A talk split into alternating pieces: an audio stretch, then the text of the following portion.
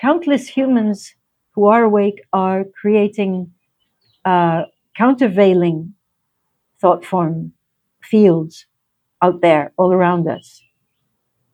You know, our own esoteric power is real. And when you start exercising it, it grows like a muscle and it is ultimately much more powerful than the occult um, power of those who hate and devour life and who are going to enslave, modify, as uh, as Paul said, I would take it even further in respect of the children.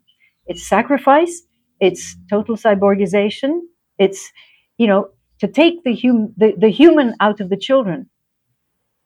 To capture the idea is to capture these souls and um, kind of deactivate them. Welcome to Living 4D with Paul Chek. Today, Paul welcomes back Enna Rytort, author of Krivda God Tricks Against the Matrix. Enna has three master's degrees and a PhD in anthropology, as well as being a professional past life regression therapist. She has extensive experience living with subsistence level people in India, Bangladesh, and currently in Thailand. Enna has been deeply involved in grassroots spiritual movements and is an experienced mediator as well as a professional interpreter. She has an extensive background in the study of the etymology of words, particularly the ancient languages and words specific to world scripture. In today's episode, Paul and Enna have a powerful dialogue on the life of Jesus, the events that led to his crucifixion, and how the Catholic Church rewrote the story of Jesus as a means of brainwashing and maintaining control over the people. Enna gives profound examples of how this control protocol continues to this very day and is directly connected to the events of the world unfolding now. Enna shares Jesus' life as a humanitarian as reconstructed through the extensive research of Francesco Esposito, who holds a PhD in patristics and specializes in the field of early Christianity. This story of the life of Jesus is not only significantly different than that told in the Bible, but as Paul shares in this podcast, it is the first story of Jesus he studied that really touched his heart. He found Esposito's story both realistic and believable, giving him an entirely new perspective on Jesus that he, Paul, can embrace. And for those of you that listen to Paul's podcast regularly, you know this is a monumental moment. Enna gives us a comprehensive understanding of the ruling elite and how the priest class are used as indirect rulers that implement the strategies of those that lord over them. You will learn a lot about the way the church uses the concept of sin and seeks to keep people in poverty to keep themselves rich and control people. Enna explains why Jesus went to the marketplace and turned the tables on the money changers and how he sought to correct the injustices and trickery being used with money to trick the peasants and keep them poor. As you listen to Enna today, you are sure to have deja vu with regard to what is happening in the world right now.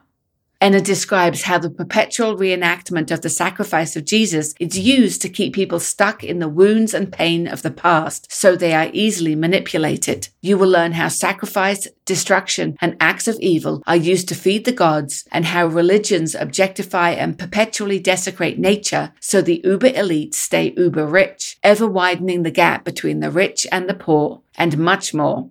And as always, listen from your heart and keep an open mind to get the most from today's session with Paul and Enna. Remember Einstein's saying, you can't solve a problem with the same thinking that created it.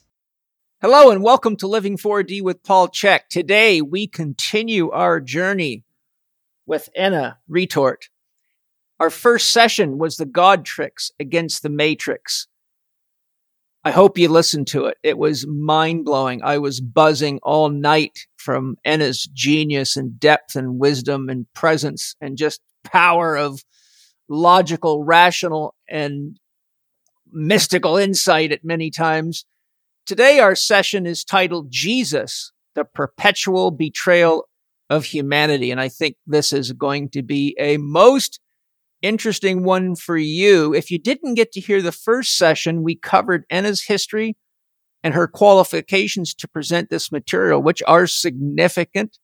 If you uh, want to loop back and hear that toward the end of the podcast, she gets more in detail with her specific training and qualifications. We begin with an exploration of her earlier life, which led her to being the person she is. We also talked about the importance of being careful with words, their power and meanings, which if you haven't listened to my podcast with Laurel Airica or Mark England, which is scheduled, both of those people are experts on words as well. And we also had an exploration of gods in the ancient history of humanity and some dialogue together on the origins of humans, which was one of my favorite parts of the whole podcast. And, and I had a lot of very interesting things to say. So today, uh, Anna, welcome back. And it's exciting to continue this most amazing journey with you. Yeah, thank you, Paul. It's really a great joy to be back with you again. I really enjoyed the first one. So let's enjoy the second one. Although the material itself is, oh, not in, I, I don't have a word. I don't have a word for the content, but you know, okay. Yeah, I understand, you know, but that the truth too, we, we can begin right here is today in the situation of the world, part of the problem is people don't want to look at the truth that's right in front of them. And they have that same feeling like, you know, people that rush off to get vaccinated and then later find out that people are dying like crazy. They don't want to look at any of the evidence of what's going on because then they have to deal with reality. So I think that oof you gave is really, uh, I interpret that as something that most people don't want to look at, but really need to, to become conscious of truth. I totally agree with you. And that is why I wrote the book. And, you know, once you are prepared to look at the reality of where we come from and how we've been manipulated and betrayed and everything, and you come out the other end, um, you know, that's when you can start taking all this stuff, really transmuting it into the real energy that we need as humans to be and become what we really are. So, you know, that's by way by way of intro. It's it's a hard journey, okay? I mean, you know, there's no there's no sugarcoating the reality that we have been through several millennia of oof.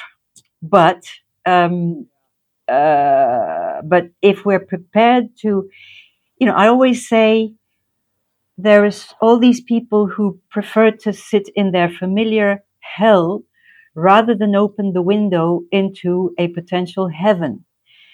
You know, if you're prepared to open the window and take that risk of jumping out of what is totally familiar, although it's hellish, then the potential that's on the other side of that window is, is your potential as a human being. And, you know, it is great. And that is why the gods envy us. Right. I always say the devil you know is better than the devil you don't know. And I think because a lot of the material we're going to go through and have been going through is in the unconscious of people, they don't realize how much of an impact it's having on their daily life. They think they have free will, but they don't realize that they're highly programmed due to all the trauma and the programming and so the unwillingness to look just means you stay uh, on the puppet master's strings. But once you look and you can see the strings, then you're in a position to use your free will to cut the strings. So I think today is a good day for us to become aware of what strings need to be cut uh, on a grand scale, or the puppet show continues to go, don't you think? Absolutely, Paul. And, you know, this is where uh, the the whole phenomenon of Jesus, the Jesus, you know, story comes in really, really important because for the people of the West and indirectly for all the people around the world who've been, uh, you know, either through, you know, religious missionaries or through the works of the work of capitalism, they have been somehow engulfed in the overall sort of a mindset of the Christian West, you know, that has dominated the world. This whole business of Jesus really epitomizes uh, a big, big chunk of what you've just said. You know, so um, it'll be it'll be really both important and I think enlightening to to consider the story of Jesus as a man Yes. Well, why don't you go ahead and take us through it? I did my homework and I read that section of your book. And interestingly enough, when I opened the book to read it, I had already read half of it and left myself some notes. So I went, oh, good. I've already been here. So I think that was one of the first things I looked at uh, when I got the book because usually I can tell uh, a lot about a person's viewpoints by what their viewpoints on Jesus are. So that's one of my filtrations for books. And uh, the good news for you is there was lots of highlights in there. oh, I passed. So I passed the test. Okay, but I mean, it wasn't. You know, there again, you know, Paul. This is another uh, another aspect for which I'm not a specialist in the history of, uh, of, of Christianity. You know, like many other aspects that I bring together in the book, I use the work of solid people who've gone really, really, really in depth into this and that theme. Now, I would like to preface, I want to preface what I'm saying because I know that, you know, especially in America, you know, a, a lot of people derive their strength in the present sort of tribulations that people are going through. They derive their strength from their Christian faith. So I want to preface this by saying that the Christian faith, you know, it's, it, it, for people who sincerely believe, it can be a fabulous uh, support and um, tool. And so, you know, I have a huge amount of respect for that. On the other hand, most people in America who are, you know, believers in Christianity and in the Bible, they keep quoting the Bible, they are not aware of the really murky and dark history of, you know, that scripture and of the stories and of how much those narratives have been not just tweaked, but, you know, um, rearranged in a in, in, in, in a substantial way. And so I have gone to sources who are Italians. Now you must understand that Italy is the country and the Italian, I mean, what we call the Italy and the Italians today are the peoples and the places that have had the most intimate exposure to the Christian religion because they're right there at, at the geographical and, and, and let's say sociological heart of it. As a continuation, people also don't often don't realize that the Christian religion is a continuation in new clothes of the Roman Empire, which is why, okay, which is why later on during the Middle Ages, once the Christian church developed its uh, its hold on major parts of Western Europe, it rebaptized itself, it rechristened itself Holy Roman Empire. So, you know, this is something that historically Christians need to understand to know what, to really be able to go to the true import of what they believe in. I think it's critical that, that you do, Anna, leave people with the essence of what Christianity really is versus what it has been sold to them as or brainwashed into them as.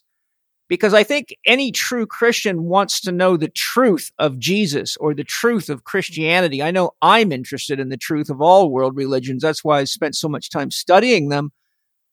And I think that there's the truth is really the only thing that can truly set a person free. So if we can orient our discussion towards the elements of Christianity that are good, they are legitimate, and they are healing, and they are beautiful, I think that we can keep the scales balanced so that people um, don't feel like they've got to defend their programming.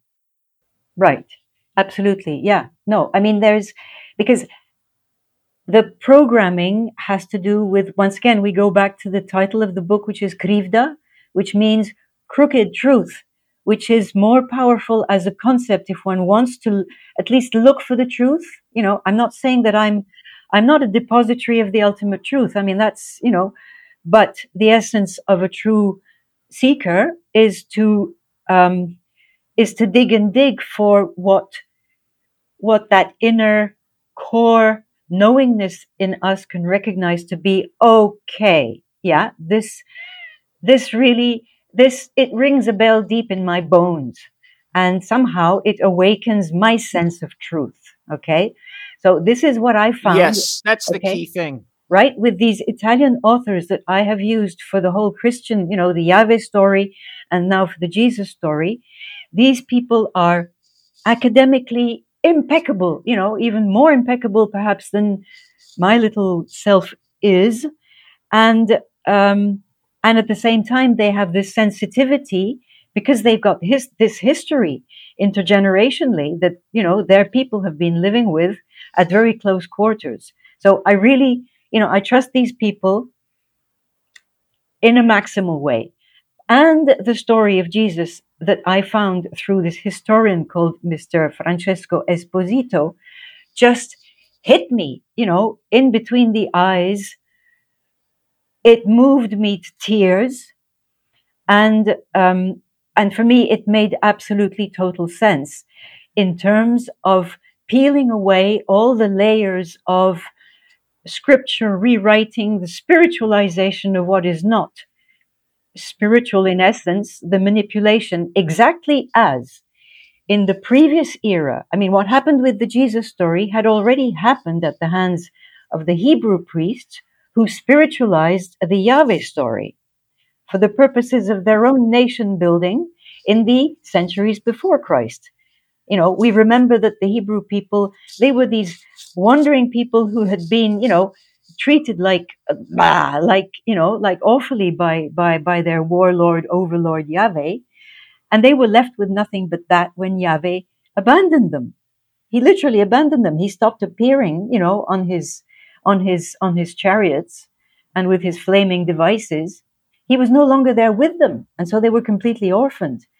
And the priests, having nothing but that as a cement for the you know for the the the the, the soul of bringing together this Hebrew nation, they rewrote and rewrote and spiritualized and embellished the story, adding all their own layers of esoteric knowledge and stuff like that. Now, those who did that with the Jesus story were the descendants of the same people and the same tradition of rewriting stories for their own purposes, for their own largely political and domination purposes. So, you know, and because this is all tied in with the history of wealth, of money. Okay. You know, this will become clearer later on in the story. Um, the, it's very interesting to know that in the centuries after the death of Jesus, there were huge battles for the next two, three centuries up to the Council of Nicaea in the fourth century.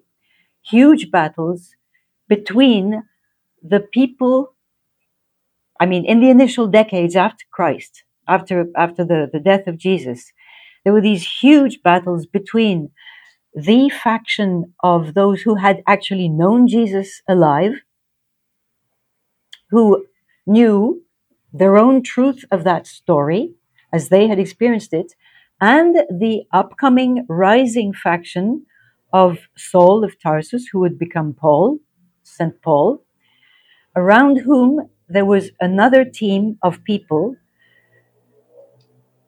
And you know, it's important to understand that Saul, renamed Paul, was a Hellenized Jew. He was a high caste Jewish man who, uh, on behalf of the uh, Romans, was a tax collector. Uh, but he was also, by virtue of his high caste, belonging to that category of high-born Jews who were Hellenized. They were um, they were uh, incultured into the uh, late Greek philosophical and let's say political tradition of the time that was vectored by the Roman Empire. So he was he was in that elite that was no longer purely Jewish Hebrew, if you like. He was already, you know, so he, he could, he worked in the two sort of worldviews and he was capable of merging the old world, worldview of the Hebrews with the so-called pagan and philosophical worldviews of the ancient Greeks and Romans. You know, which is a kind of very unnatural marriage in terms of you know where the two worldviews existed in their in their own ethos respectively but he you know he was bringing these two together and there was already you know quite perceptibly this project for the morphing of the decaying roman empire into something new thanks to the vehicle of a new religion which would become the christian religion based on the story of jesus which would be the main stuff for the Gospels. And the Gospels that would be retained by the church after much infighting amongst the fathers of the church over those first three centuries, those four Gospels were retained. They were written well after the story, you know, the, the life of, of Jesus. Um, and they were selected amongst many others that were discarded and that were found later on, um, you know, in the 20th century, mid 20th century, with the discovery of the, um, you know, the discoveries in Qumran and in Nag Hammadi, where we found all the apocryphal gospels and where we found the Gnostic texts, you know. So Esposito takes all that material and he is a rigorous historian. He boils down all the gospel, the four official gospels and the other texts to find the common factual denominators, which he puts together to rebuild a very human story of a human guy called Jesus or called Yeshua. I have a question before you go further. How in the how do you know how it was that Saul got named Paul? Uh, did he rename himself or did somebody else rename him? You know, who knows? It's just very convenient that you needed to change just you know S into P. Um, but it's interesting. Do you know? Do you know what the word Paul means? The name actually means? Uh, nope, actually no. Well, I do because I study names, and jo- holy man Joseph Rael has two or three books on the meanings of words and and gives a whole book of names. So of course I looked my name up and I studied each letter, but the word Paul means the messenger. and in my studies of Paul, okay, historians say he traveled at least 35,000 kilometers on donkey to spread the message of Jesus. So there you go, the messenger. So okay. I always found it was interesting because, you know, names carry the vibration, a specific vibration. Right. And when I figured out what Paul meant, immediately I thought, wow, how weird is it that Saul got named Paul? And I've always wondered how it was they chose Paul when the name means the messenger and that's what he was. Well, then, I mean, thank you for saying that, Paul, because it makes total sense since he was the main vehicle for the transformation of, you know, of the story of the guy he did not, he never knew in the flesh. And he was bitterly opposed by the, you know, the guys who were the apostles and, you know, their gang who had actually known the man Jesus, right? So uh, it makes absolute sense. And the other interesting thing that this brings to mind is that the word angel, angelos in Greek, also means messenger. Oh, yes, that's right. Angels are messengers, yes. So we've got another tie in. We've got another tie in. So we've got these messengers. And, you know, we've also got, which brings to mind, you know, the issue of the prophets which they're very close in terms of their function in the Christian religion, basically. Where I need to clarify, you know, that prophet does not mean the guy who foretells the future. It only means it comes from pro phas, which is to speak forth. It is more of a, in the ancient world, much more of a shamanic role.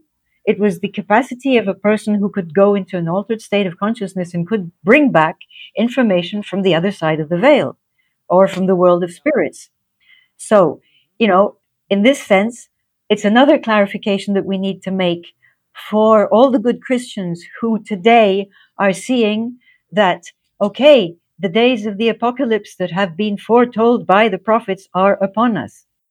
Yes, but that's also happened so many times. I wonder how many times it's going to take before people start waking up to the fact that they're just projecting their their own myth onto the canvas of reality. It's predictive programming.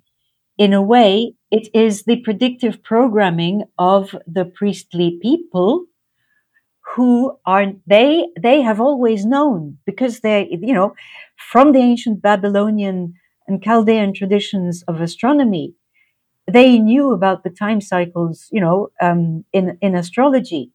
So they have ma- they had already mapped out in time how things were going to evolve. They already knew that at the time when we are alive, what is now happening had to happen. They didn't know the details of how it would happen. You know, they've been adapting the story as as history went by and as humanity reacted. But basically, they've known for a long time that we are now arriving at a certain type of end times. And they've been preparing for this. But, you know, it's not that the four horses of the apocalypse are going to behave exactly like this because it depends how we take the story, how we take the predictive programming.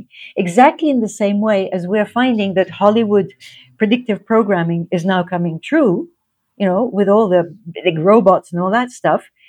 It's all predictive programming. If we can understand that and we take the story to be predictive programming, um, both as a timeline for the elites to follow and for us not to take as victims, but to be able to be proactive with it, then it becomes much clearer. It becomes much more logical also. It's not mystical. It's completely, you know, logical in the mindset of the gods, which is another perspective that this book t- t- tries to look at.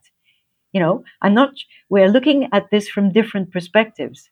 So, in this sense, the decaying, you know, the people who already felt that, you know, with all the turmoil in the Roman Empire, all the rebellions from the, you know, the the so-called barbarian tribes and and all the turmoil happening in the in the the, the Jewish and Hebrew lands, uh, they knew that if they were going to be able to continue their thing, they they had to find some really serious um, other tool other than army domination, heavy taxation, bread and circus. You know, those tools were no longer enough to keep it going.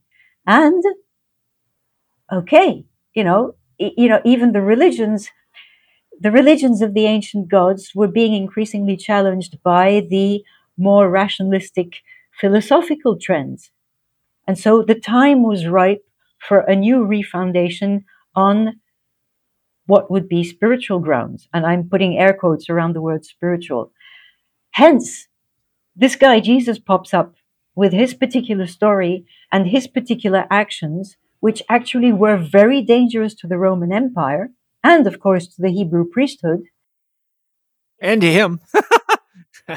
well, okay, but I mean, you know, he, so his story became an excellent vector for bringing in all sorts of elements of continuity between the ancient sun gods, like we said, you know, in the first episode, the story of Jesus esoterically encodes astrotheology of the trajectory of the sun.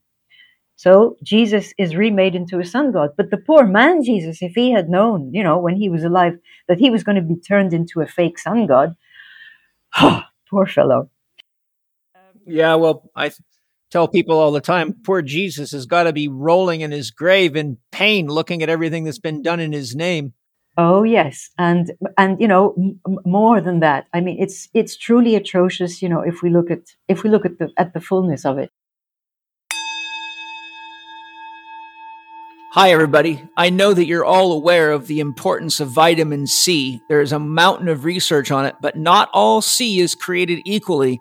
I love Paleo Valley's Essential C complex because it is the real deal, bioavailable, and I wanted you to hear right from Autumn Smith, founder of Paleo Valley, why their Essential C complex is so unique and something you definitely want for your family and your children. Autumn, tell us about your Essential C complex. Well, I was shocked to learn as a holistic nutritionist that 90%, over 90% of the vitamin C on the market is derived from genetically modified corn and then it's processed with highly volatile acids. And so I knew I had to find a better way to get all of the powerful benefits of vitamin C. So what I did was I dove into the research and I found the three most vitamin C rich superfoods on the planet. That's unripe acerola cherry and camu camu and amla berry. And then I just packed them into capsules. And the benefits are amazing because because you're not only getting vitamin C, but all of the other wonderful benefits that come from these amazing superfoods. So to get access to this complex, all you have to do is go to paleovalley.com and you can use the code CHEK15 at checkout. That's lowercase c h e k 15, and you can save 15% off. Shall we go into what Esposito, you know, the bare bones of what Esposito brings up as a story of yep. a man? Okay. Yeah, give us give us the, give us the story. I, I I thought it was unique. You know, I've probably read at least 50 books on the, the life of Jesus from every angle, from the atheist to you name it. And I have to say, reading your rendition of Esposito gave me um, a much better sense of something I could believe in something more real and like you say more human and and I think if I would have read that story or have been taught that story as a child in a Christian church, I would have had a completely different relationship with Jesus. Yeah. Um, it's, I think it's the most possibly real accounting of Jesus that I've ever read. So I'd love to hear you share that with everyone. I think it'll blow people's minds to, to get a, a perspective of Jesus from from uh, how it is presented in your book. Right. Yeah. For me too. I mean, you know, the Jesus that we learned at uh, Sunday school was. Just, I mean, it didn't work for me either. So, basically, Jesus is born a uh, a bastard. He is uh, the child of uh, Mary, who. Um, in this very patriarchal society was already betrothed to Joseph from a very young age. And um, there's a high probability, according to Esposito, that she was actually raped by a Roman soldier in the Roman, you know, Empire. This happened all the time. Which was common.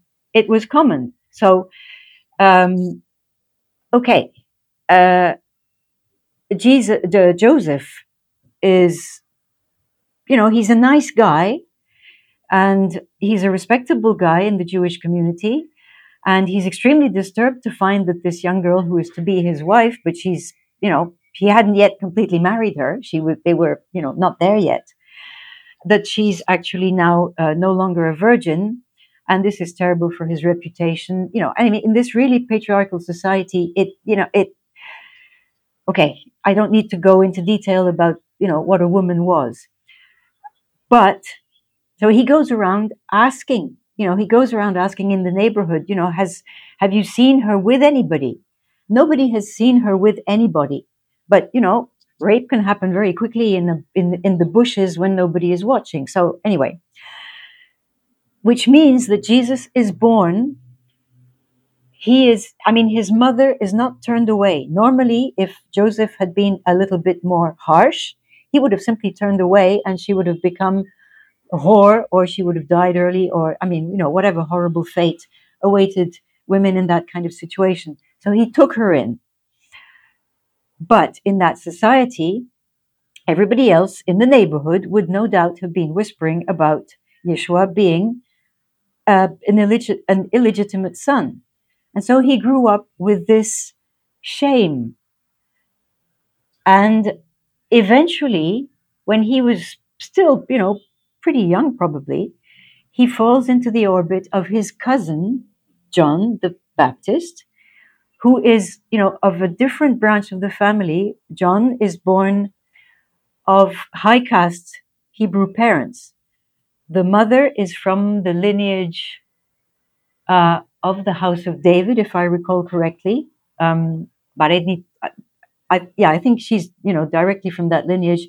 And the father is a high priest in, in the temple. And so John John has grown up, you know, with with all the you know recognition and prestige and and and liberty of agency that Jesus has not had. But they're close. I mean, they like each other. And John, the, John has, like many youth, you know, you can look at this as a kind of parallel to the 60s in America, where uh, the youth was turning away from the values of, of their, you know, middle class parents and going in for being hippies and flower power and, uh, you know, refusing authority. Now, the equivalent to that in those days would have been to jo- go and join any one of the many sort of sectarian Jewish uh, communities that were flourishing all over the place, that were, you know, on a spectrum of religious and political opposition to the Hebrew priesthood and to the Roman Empire, since they were perceived to be in collusion and they were generating more and more and more of the poverty that the people were suffering from in a way, you could look at that situation. It, you know, it strikes me that it's kind of similar to what's happening today, you know, where there's always more wealth being funneled up to the uber rich and to the uber powerful. And, you know, the common people and the middle class are becoming increasingly impoverished. And you're seeing the rebellion coming up all over the place today. Same thing then. But there was this very big religious component. You know, in those days when the poor people and the rebels against the official religious political system um, were I mean, the whole thing was was was you know boiling over. Um, people were awaiting the Messiah, but it was understood in those days, and this is what people don't understand today in the Christian circles. They were awaiting a double Messiah.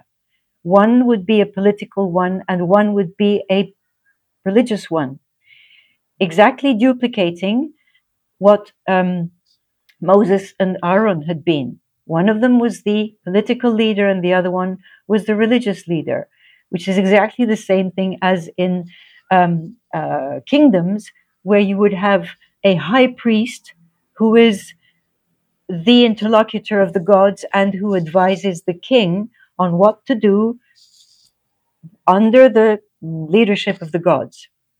So it's that kind. It's a it's a sort of theocratic kind of model. So people were expecting this kind of double Messiah, and John the Baptist had taken he'd taken taken off. He'd left home and he'd gone wandering in the desert like many others. He was not exceptional. He was like many others, you know. But he was a very inspired speaker with a lot of charisma, and he spoke to people, and he was inspired to institute this ritual of baptism, which was basically a ritual, a full immersion in the river, in water, to wash away sin. Sin in that case did not mean what we understand to be a sin. It was the sin of being living at the lower echelons of society, in the lower strata, being a pauper, being a nothing, being a worthless human being. Yeah, I want to interject. Uh, also, from my research into this, sin relates to the goddess Sin, which was the moon goddess. And because the witches who were the ones that prepared the sacraments for the, what were called the house churches or the religion with no name, which the organized Catholic Church was trying to stamp out, which is what led to the witch hunts. So they actually used the word sin to mean anything that was evil, which included anything to do with witches or paganism. So there's there's also that a lot of people don't realize that that word sin relates to the moon and to the witches. Okay, that is Paul. I wouldn't discount that, but there again, um, if you look at other languages, it's not. I mean, the word eh, the words are completely different. The reference for that is the Im- the immortality key by Brian Muraresku, which is a phenomenal piece of work the Immortality Key, Brian Muraresku. It's available on audio. It's absolutely excellent and based on 20 years of hard research and a lot of science. But uh, that's another excellent resource for people wanting to look into the roots of Christianity. And it's got a lot about Jesus that's very fascinating. Okay. This, Paul, this adds an extra layer for which we need to be very cautious because I get a feeling, I'm getting increasingly, I get increasingly the feeling that there have been these esoteric layers encoded for different language groups. Possibly, yeah. Yeah, because it, that particular one does not work in other languages. So there are, yeah, uh, I don't know, think that's like, unusual though. No, no, no, no. That, it's not unusual. But look, you know, if you look at the words, let's say son, the sun God, and the son of of God, it only works in English. So this is the encoding for English speaking Christianity. Yeah, and even if you take the word son, in Germany, for example, the son used to be perceived as feminine. I believe in China it was perceived as feminine, but in the No, West it's it's, perceived Japan. as masculine. It's Oh, is it Japan? Yeah, virtually Japan. So there's there's, there's Amatera- multiple countries. Yeah, yeah. Amaterasu is the sun goddess of, of Japan. And it's strange that Germany to this day, it's not in, in old German, it's to this day, die Sonne is feminine and der Monde is masculine for the moon. And this ties in, but this ties into very ancient esoteric truths that we shall be looking into much later. Okay. Which I, I've found in Indian Tantra. Great. I study tantra a lot too. That'll be fun. So that's, that's, that's, a, you know, that's later on in the journey. Um, so anyway. well, I'm excited. Let's keep going. I'm sorry. I just wanted to interject that there because I think, you know, we're talking about sin and I've looked into the word a lot because it's, it's so pivotal. You know, as a therapist, I've dealt with countless people that I track their disease right back to the belief that they'd sinned throughout their life. And so I, uh, I have a pretty good expose of books and research that I lay in front of them so they can actually see that they've been tricked. Right. But it's interesting. It's fascinating that you should have mentioned that and that you should relate, that you mentioned the relation to a goddess of the moon called Sin. But in ancient traditions, if we consider that the moon would have been considered to be a male entity, what extra level of esoteric foolery has been introduced there? I don't know. That was, I believe, the that's the Greek tradition. I think that sin comes from.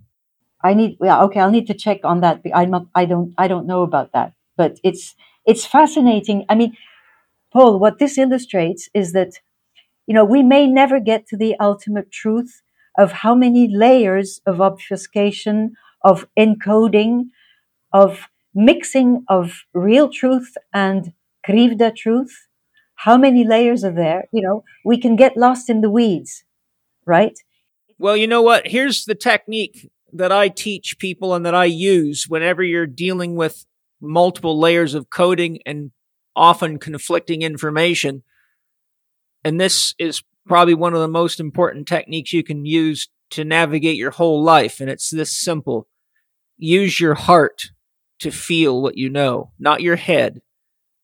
Drop down into your heart. And when something rings true in your heart, then stay with it until something rings more true to your heart because your head is very easy to deceive. You took the words out of my mouth, Paul. I would say exactly the same thing. Uh, the problem being that it is very difficult for people who have been encoded and entrained to operate only in the head. They don't know how to go down in the heart. So that's, you know, that's another journey. Anyway.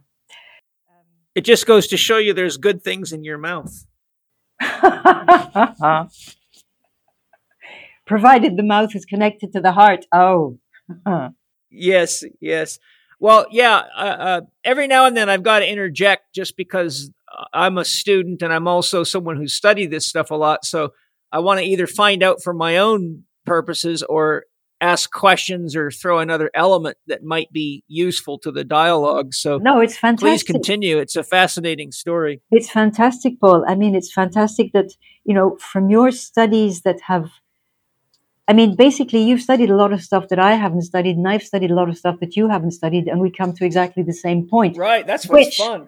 I think should be interesting for people in terms of its validation uh, potential. You know, it's not just you coming up with your interpretations and me with my own, and you know, other people with their own. When from different perspectives we all reach the same point, that we can all validate in our own well exercised hearts, um, then I think people should pay attention. You know, anyway. End of. Uh, end of whatever this was. Digression. Digression. It was a digression into the heart of the matter. Um, so, okay, at this point, so John the Baptist is having tremendous success with this baptism, christening. No, it wasn't called christening because Christ didn't yet exist as such. Um, although, no, actually, you know, it could we could consider that it was already a christening because christening means anointing. So, you know, people were being washed of the sin of being lowly, uh, lowly, you know, pieces of garbage at the bottom end of society. Um, and they emerged from this thing as fully human. And what Esposito points out that the significant thing is that while they were being doused, you know, they were being showered with water, they would scream out their sins. Now, this is interpreted as they have confessed their wrongdoings. No! Esposito takes pains to point out that they screamed in jubilation. I am such a pauper. I am such a piece of shit at the bottom end of society. They were in jubilation because they were getting rid of that stigma. Now, that's the first thing that Esposito brings out so clearly that now, if you take that and, you know, all of us who are being ill treated by the system now, if we could go into a river and all together scream in jubilation, I am no longer a slave of the taxation system. You know, I mean, can you imagine the power that it would have? I am no longer. As long as they behave that way after the after the uh, baptism. okay. I mean, you know, we are 2,000 years uh, later, so we've been much more indoctrinated. Those people 2,000 years ago, you know, if you could, if you can try and imagine the the boiling cauldron of rebellion that was happening in in Judea in those in Galilee in those days, and you know the many, many, many all these minds, you know, seeking for a different way to believe in their in their deity and to you know have dignified lives and not to live in poverty. You know, if you can put yourself back in that situation, I can well imagine, you know, the enthusiastic joy of those people getting rid of their stigma by being, by being baptized. So Jesus took the same ritual, came out of there a new man. He was no longer a bastard despised by the whole of society. He was not particularly close to his mother anyway, because she, she was the other part of that, of that stigma. And um, John took him under his wing, and they started, you know, going around all over the place preaching as a tandem of the double Messiah, where Jesus was the political Messiah and John was the religious Messiah. That's crucial. Jesus, you know, he was not going around with, you know, just the spiritualized message that we get later on. He was the political side of the double Messiah, right? So then he, you know, and he, he ends up having a considerable sort of charismatic talent. And, you know, they really, you know, they are immensely popular, the two of them together. And the authorities get kind of worried. So they figure, you know, they look at at the at the at the pair and they see that uh, well, John is the is probably the more eloquent of the two because he's highborn, he's better educated, and he's the priestly side of the of the dual Messiah. And so he's arrested and he's, while he's in jail, well, you know, Jesus continues on his own. And then, you know, news comes to him that John is killed. And most of the following of the double Messiah vanishes. So then Jesus understands that he has to continue on his own. He's not going to go back to his old life of being, you know, at the, it, the dregs of society. He understands that he has to take on this double Messiah function on his own. And this is when, you know, the, the main three years of his preaching uh, career take place. He understands that he has to adapt his message. He can no longer be the firebrand predicator, preacher, sorry, preacher that he was with, uh, along with John. He softens the tone of his message and he goes into much more, a much more, let's say, humane uh, message, including, you know, for the protection of the children. And he attra- starts to attract high caste people uh, who are beginning to be disenchanted with the system. And so he starts getting donations from rich people. And he becomes increasingly, increasingly, increasingly popular. And okay, he starts to attract the attention of the authorities. And he understands that, okay, now, you know, things are coming to a certain point of culmination and I have to do something big. And so Easter is approaching, Passover is approaching. So he and his followers uh, devise a plan to do some big thing at the temple at Passover. And so then comes this, the um, most heavily charged scene. You know, the big first charge scene is his christening and becoming a full human with full human dignity. And the other big scene is in the temple when he comes in with his followers.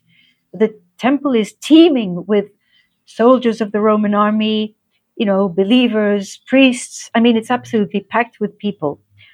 And Jesus comes in and he overturns the tables of the bankers and the money lenders that are at the temple. And this is extremely significant because this is the dual Messiah you know, he's saying that,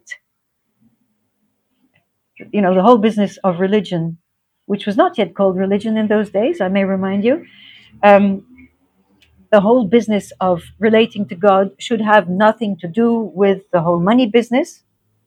And he is also being political in terms of taking upon himself the power to, you know, to symbolically throw out the power of, of, of the the bankster class, right, as Joseph Farrell would would call them, and um, okay, you know, all hell erupts in the temple. You know, the army, the soldiers, etc. J- Jesus manages to escape with his followers, and um, and basically, you know, they know that they've failed. Did they expect that God would come in his fiery chariot to save them? Who knows? You know, we don't know. That's not part of the story. But basically, they manage to escape with their lives. They go and have their last supper.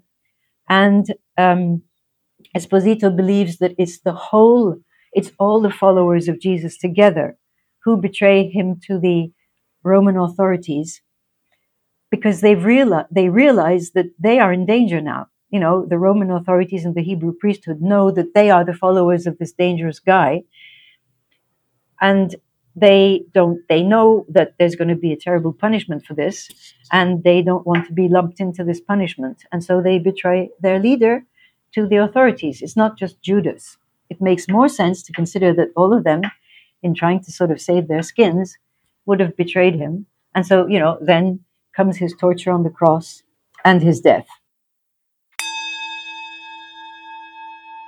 Many of you are aware of the importance of magnesium, but very few are aware that most of the magnesium products out there are not high quality and seldom do what they say they'll do on the bottle or the package. But Bioptimizers has produced the most comprehensive magnesium breakthrough product on the market. I've got Wade here to tell us a little bit about it. Wade, what makes your magnesium breakthrough product so unique?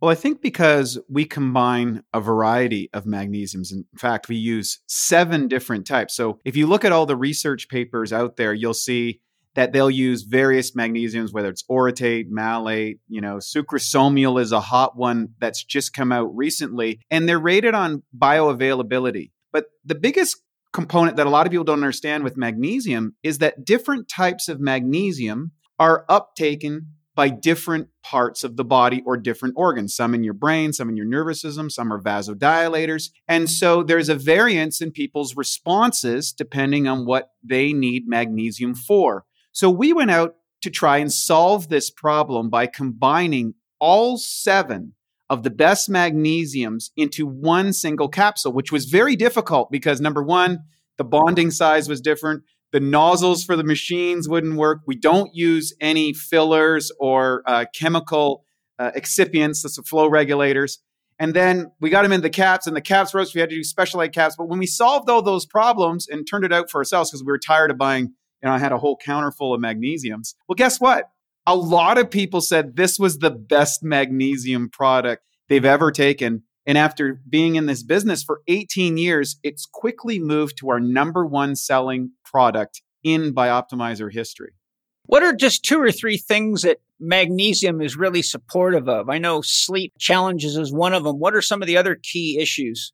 Well, it acts as a down regulator for your nervous system to kind of help you relax and go into you know out of fight or flight. And that's the biggest factor, especially today in a in a high blue light electromagnetic frequency world that we find ourselves in a high stimulus environment. It's also critical for vasodilation. And vasodilation increases blood flow. And many times when we are suffering from a variety of pain or conditions in the body, it's because we're not getting oxygen in or toxins out of those tissues. And you've written a lot about it in your work. And so, magnesium breakthrough, because it's so powerful and not available uh, in most North American diets because of what we've done with farming.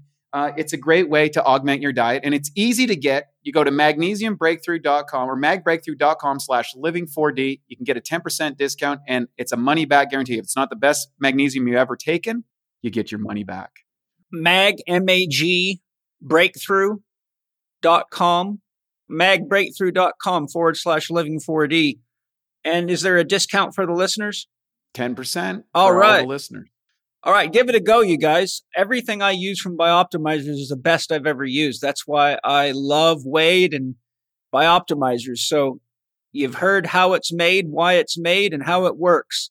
If you want the best, go get it. Well, you know, one of the things that in my studies and observations is a very dangerous mix is politics and religion. And it's interesting that you're speaking of a double Messiah with John as the spiritual and Jesus as the political, because right there you see the marriage of two very dangerous concepts together. I'm curious as to your thoughts on that. Yes, but in the old days, I mean, that's over 2,000 years ago. Where that's what know, concerns me. okay, no, Paul, in those days, for the Hebrew, the Hebrew people had gone through a history where their leadership was a, mostly a dual leadership of a king and a high priest. And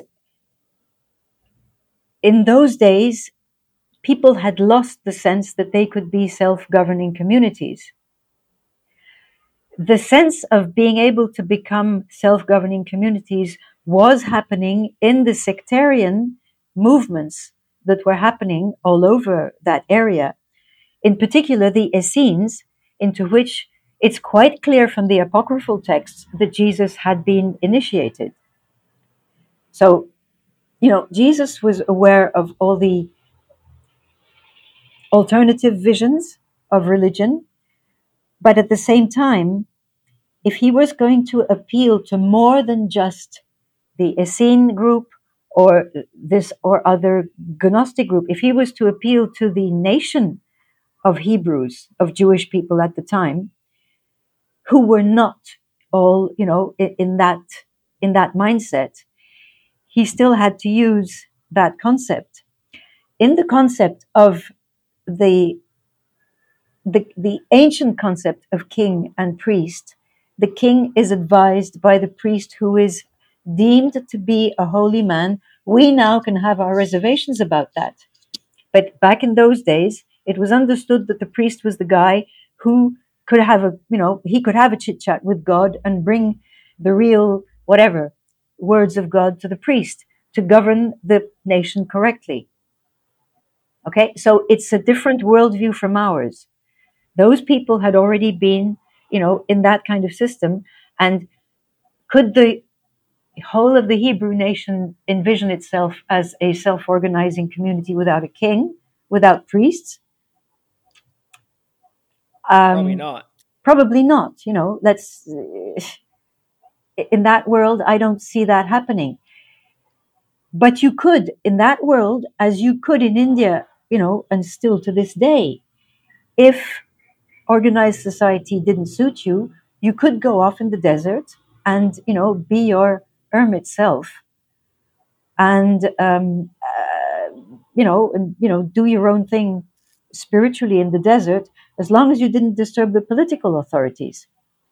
What was interesting here was that Jesus was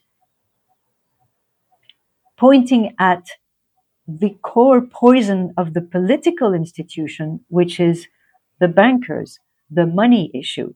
Okay. And in this, he had an, a deep, deep inspiration that must have come to him from very far away because this brings us into another important point as to the birth of the religion of the modern money god.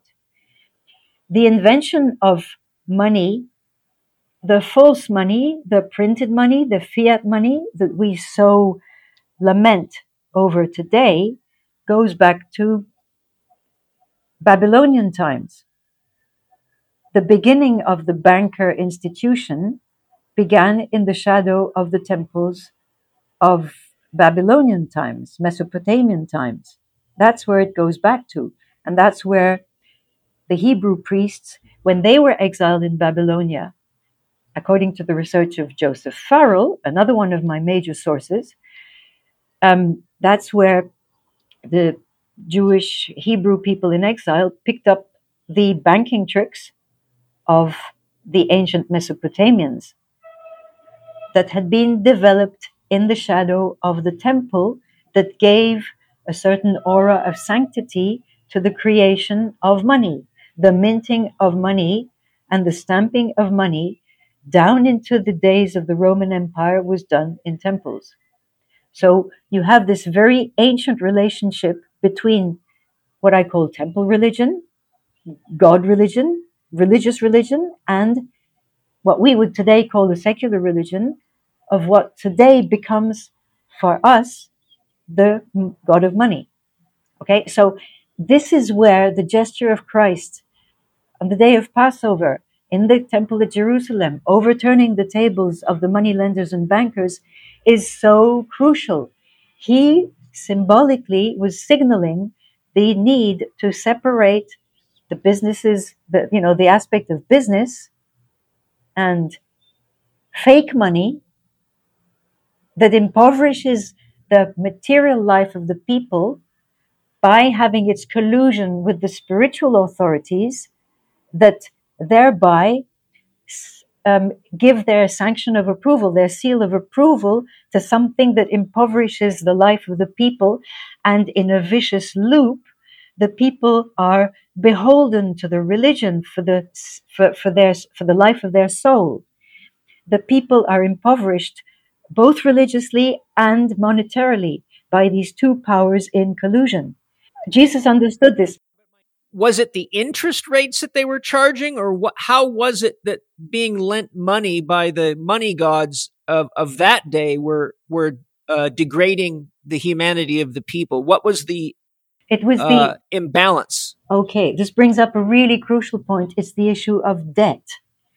The beginning of the beginning of the creation of false money is back in Mesopotamia, where you had the gold that was real money, but the gold would never be in the hands of the little people. I mean, you know, little people only ever used small amounts of money. um,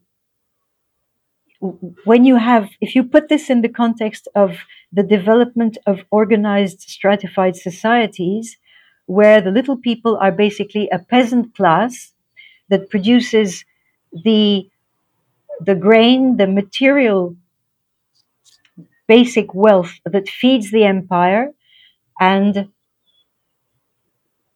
based on which the empire will use the stuff that is made by the peasant and artisan class for trading and acquiring profit.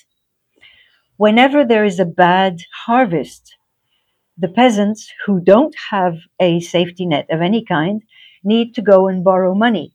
Now, the, the original bankers in the shadow of the temples would issue false money as debt to the lent to the borrowers who would return real money to the bankers who would thus, you know, make more and more money. And another point is, I mean, you know, I'm not a specialist in monetary affairs, but as far as I understand, there is the the real gold that was kept in the temples and used for, you know, big the business of state. And there were the tokens, which were pieces of, well, it could be clay tablets or it could be anything else that would be a, you know, a representation of money, which was already the first, uh, you know, a form of virtualized money that we have integrated as, okay, as paper money. And the bankers would play, you know, at the interface between these two, the real money and the fake money that they were issuing. And using the fake money, they could bring in exactly like today. You take out a house loan, they're going to issue fake money to you, which is simply an entry, eh, you know, in a database, but you are going to pay back to them interest, which is the real money that comes from your real work in the real world. The same, that was invented 5,000 years ago. Okay? And so now Jesus, Jesus did not understand those tricks of the bankers. Nobody understood those tricks except the bankers. This was a well kept secret, right? But he understood the intrinsic destructiveness and dehumanization, the creation of poverty, both in terms of monetary poverty and of poverty of human dignity that the collusion of the temple and the priests generated.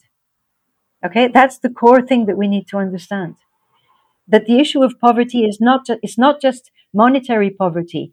You br- you put that in relation to the ritual of baptism in the river, where they jubilantly exclaim, scream out their sin of being the dregs of society, the poor. Okay, they shed the sin of being poor. Okay, and I put this, I relate this to the very striking, the thing that struck me when I was in India was that initially, when I was in India, being poor was no problem. It was really no problem. It was actually, you know, it was, it was good because you did not fetter yourself with material goods. You would be able to go through the, you know, the, the needle more easily than the rich guy with all his camels. So, while, you know, I became aware of Indira Gandhi's slogan of launching war on poverty, which came from the development world, the development propaganda, where poverty became a sin. It became a sin, including for the Indian people for whom it had never been a problem. And it, you get you get my point. You can make all these connections across time. How did they get that influence? Was it Christian influence coming into India that was shifting them into poverty as sin? It's in the 70s when the discourse of development, which we shall talk about later, became really, really big. When, you know, the lived reality of poor people with whom I have lived, you know, for the past 25 years.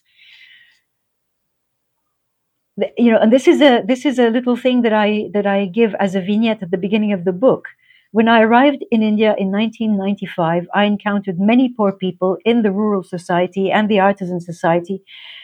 They, as long as they had enough, a tiny plot of land where they could grow enough rice for their family and, you know, whatever bits and pieces. And they had some skill that they could market. They needed very, very little money. And they had a phenomenal spiritual life. They had lots of time to talk about the Bhagavad Gita, the dealings, and the, what you know, whatever Krishna did with Radha and things like that. And they were happy people. Within five years, those were the five years when India really became globalized. These same people came to me with an open hand like that, saying, We are poor. And I could see that they were beginning to feel what Jesus must have felt that it was a sin to be poor. They had by then internalized what Indira Gandhi had launched in the 70s the war on poverty. Because if you really didn't have enough money, um, you could no longer you couldn't afford a TV set, you couldn't afford all the things that were becoming desirable. You know, the whole thing goes together. So, uh, you know, and within that same time frame, my esoteric friends to whom I had gone, introducing myself as a seemingly rich, educated, high caste foreigner. I had, I had introduced myself as somebody who was poor in terms of wisdom, and would they take me in? And they took me in because I was clear about the fact that I was poor in wisdom, and they were rich in wisdom.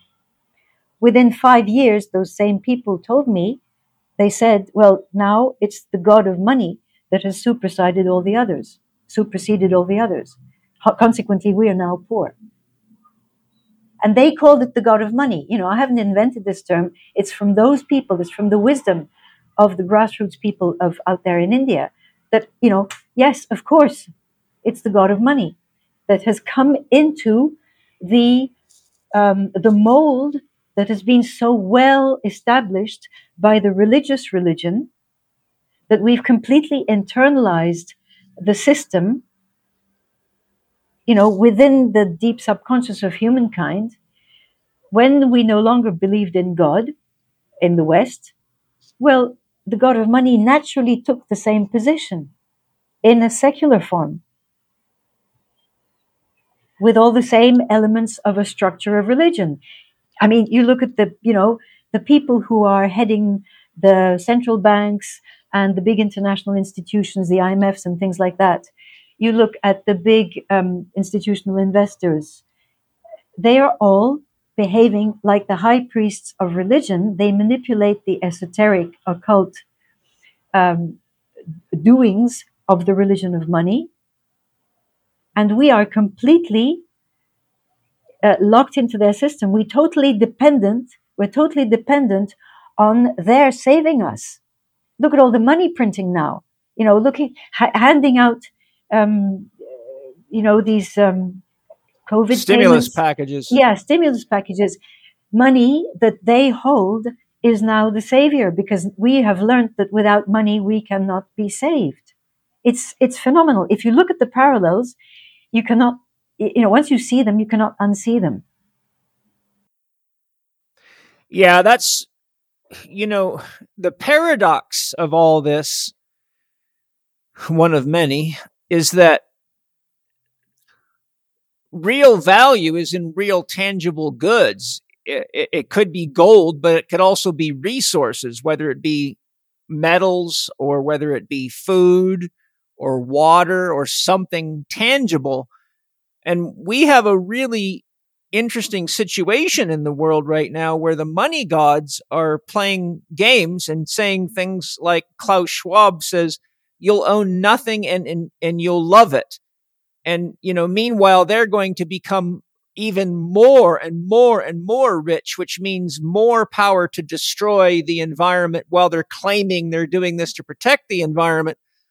But so what, what, what I'm lending this toward, leading toward is that the system has trapped us in the illusion of safety and the illusion of wealth and in the belief that money is what creates safety.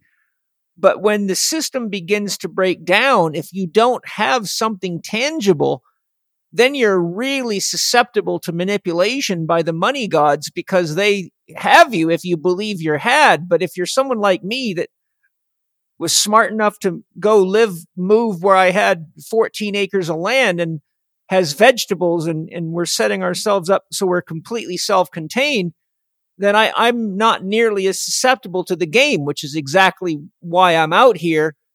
And so if there's a warning I could share with everybody, if you're paying attention to what's going on around you and what's been going on in cycles for thousands of years, these same cycles of destruction, uh, take people's belongings away, buy it on pennies on the dollar, sell it, sell it back to them at huge interest when you boost the economy. It's just a silly game they've been doing for a long, long time but if you understand the game, then you understand that right now is a very dangerous time in the world to be away from real tangible resources such as food, water, um, things that you need to survive on because these guys can shut off the power. They can shut off the food supply in supermarkets. They can shut off your bank accounts. They can shut off the electricity because they own all those institutions, which is why I tried to highlight that in my, my video program, Why Kings Kill Your Children. so we have to reinvent our own monetary system, which I think is going to take us right back to a bartering system of goods and services, or you're going to end up being uh, sucked right into their electronic prison. Yes. And uh, yeah, what you say, Paul, brings up many, many, many points. That sentence that you quote you know, you will own nothing and you will be happy. This is deep, deep esoteric magic when he says that. yeah. Because, wait a minute, think back. There have always been those people who could who were dissatisfied with society. They were not finding food for their soul, and they would go out in the desert or the jungle, you know, depending on your geography, and they would go and seek, and they had nothing, and they were happy. Okay. But they were still living, they were living in the natural world of the desert, of the jungle. They could live off roots or, you know, and the peasant societies around them, recognizing their importance, you know, for the spiritual life of the community, would feed them. Now, the thing is that value, you mentioned value at the beginning of what you just said. Um, value has been taken out of real things and real services and reality, value is all being taken, and it's been taken for millennia by the money god out of real stuff and put into fake stuff. So now you, I mean, you're gonna you're gonna make a good income if you work for a you know for a high tech company working in the gaming or or you know whatever virtual reality industry. Drugs. I mean, anything that takes us away from from from you know real value. Uh, furthermore, value for real things as opposed to value for fake things, we need to bring it back to the original meaning of value, which has much more of a moral, immaterial meaning. It had it had to do with the strength, the bravery, the moral fiber of people. A valorous person, uh, you know, there used to be knights of valor.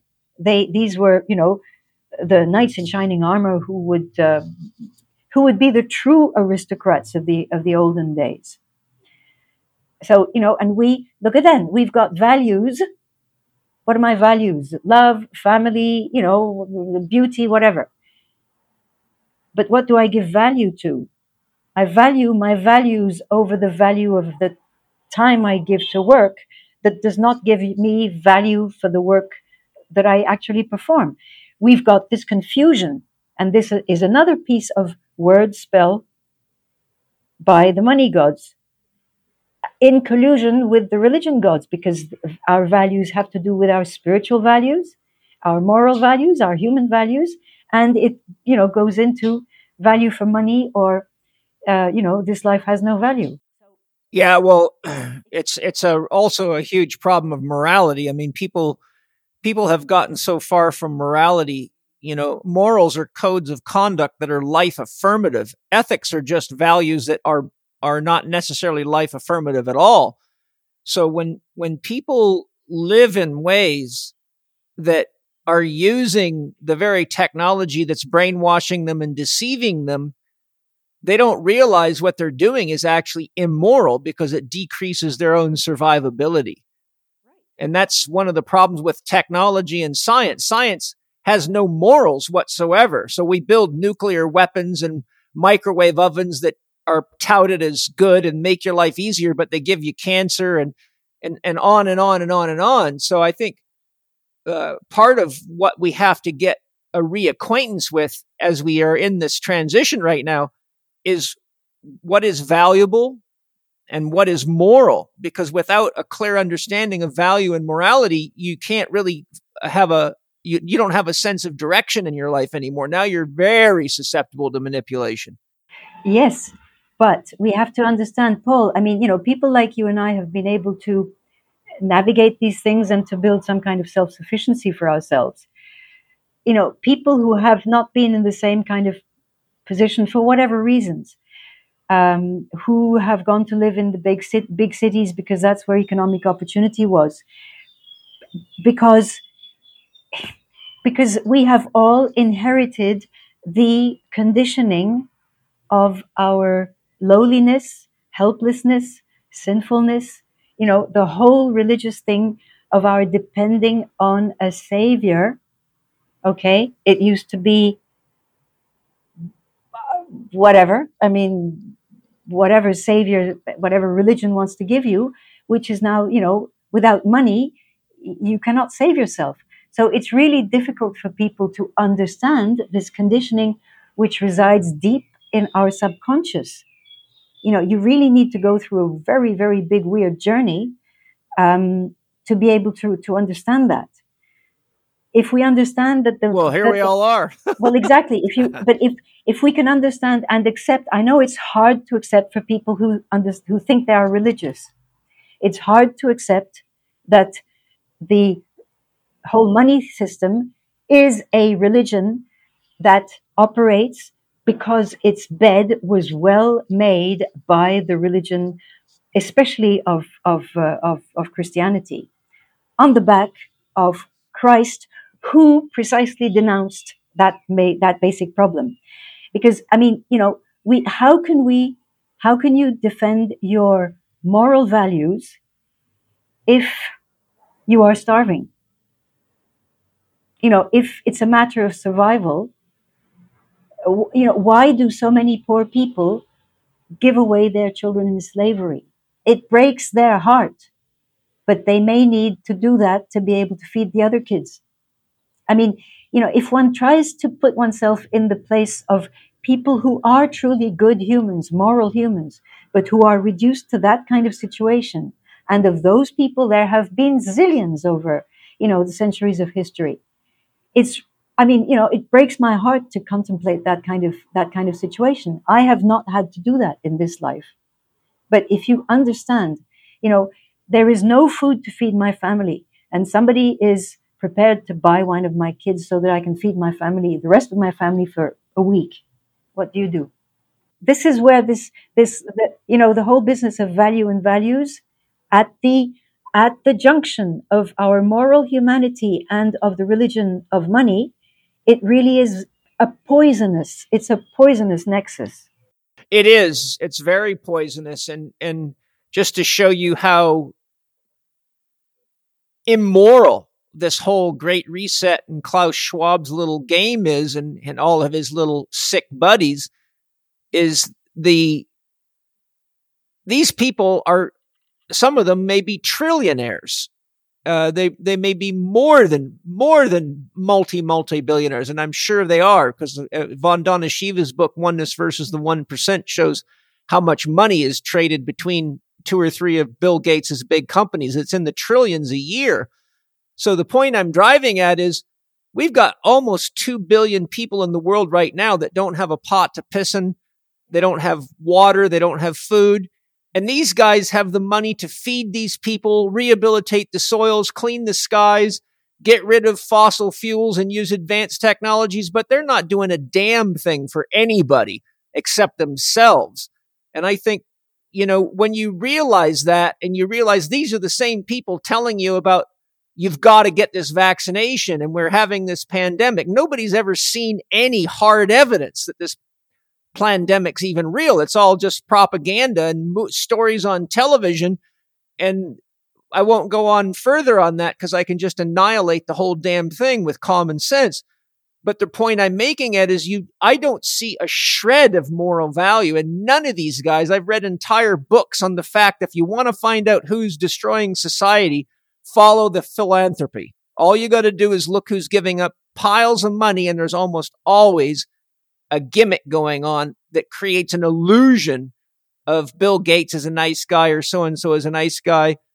And even having looked into Andrew Carnegie, who at one time I thought was someone who was a humanitarian, but when I started finding out that he was funding research into how to manipulate the human, human genome a very long time ago, and that science is being used against us right now, you realize that you have to be extremely careful of believing what you see without doing a lot of legwork to figure out what's really going on.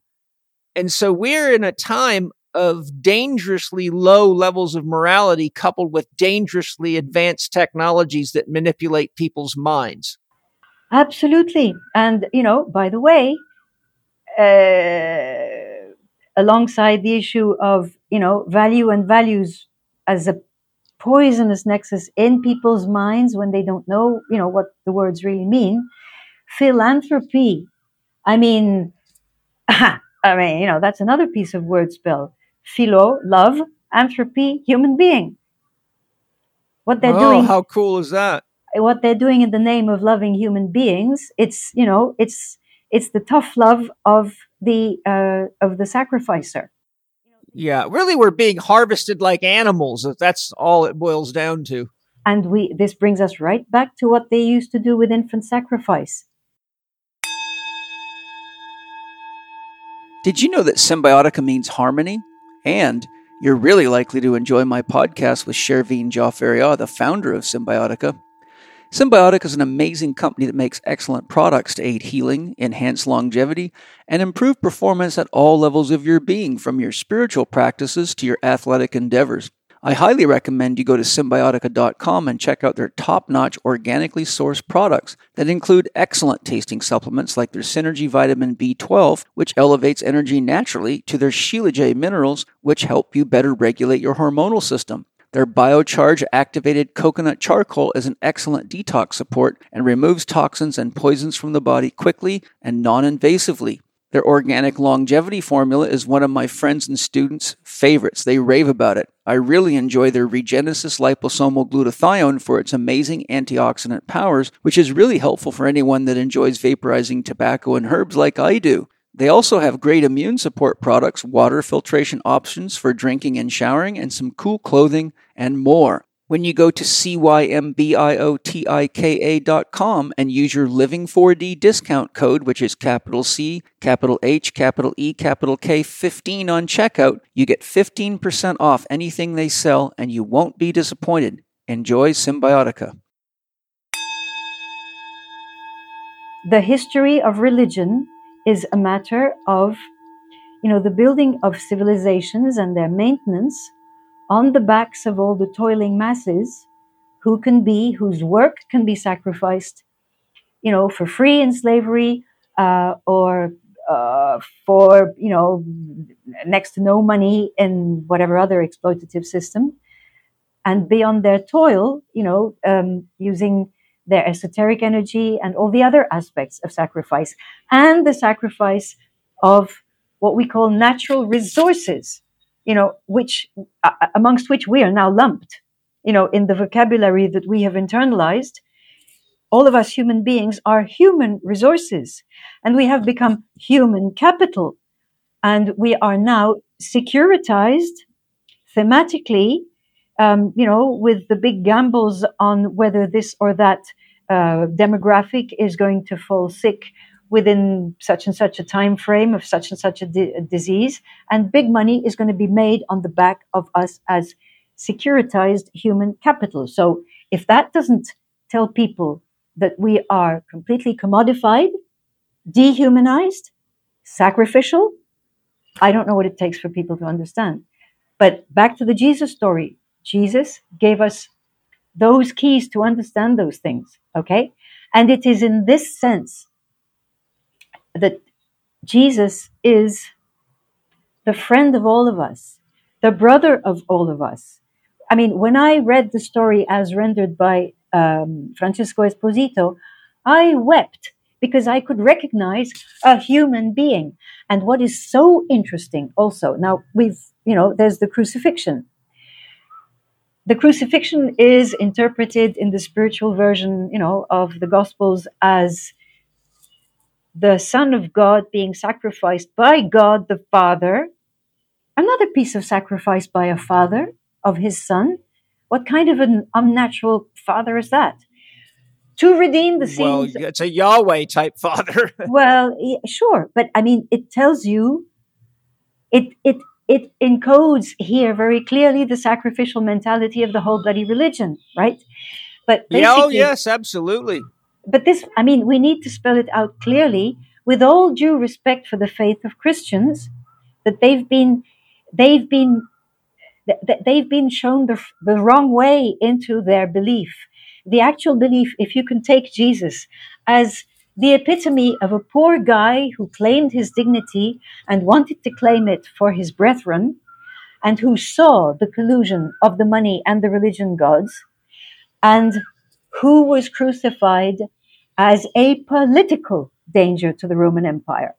The inscriptions, the inscription, you know, um, uh, where it says "Kak urgoi," this man is crucified here with kak two other um, wrongdoers, uh, bandits. Kak urgoi had a political meaning in those days. They were not thieves, okay, contrary to what we've been told. And so he was crucified because he was severely disrupting, uh, you know, the workings of, of the Roman Empire and fomenting too much trouble in, uh, in the very important colony of, um, of uh, Judea and Galilee. So he was politically sacrificed, but this, well, killed basically. But this was taken over in the narrative of the church and spiritualized, exactly as they had spiritualized the Yahweh story before Jesus. They spiritualized this story.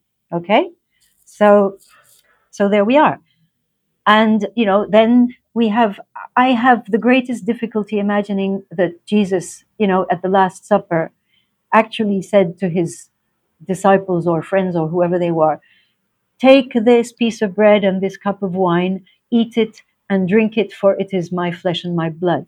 I have the greatest difficulty imagining that this kind of guy would have offered himself up as a as a human sacrifice to be consumed cannibalistically forever and ever. It doesn't make sense.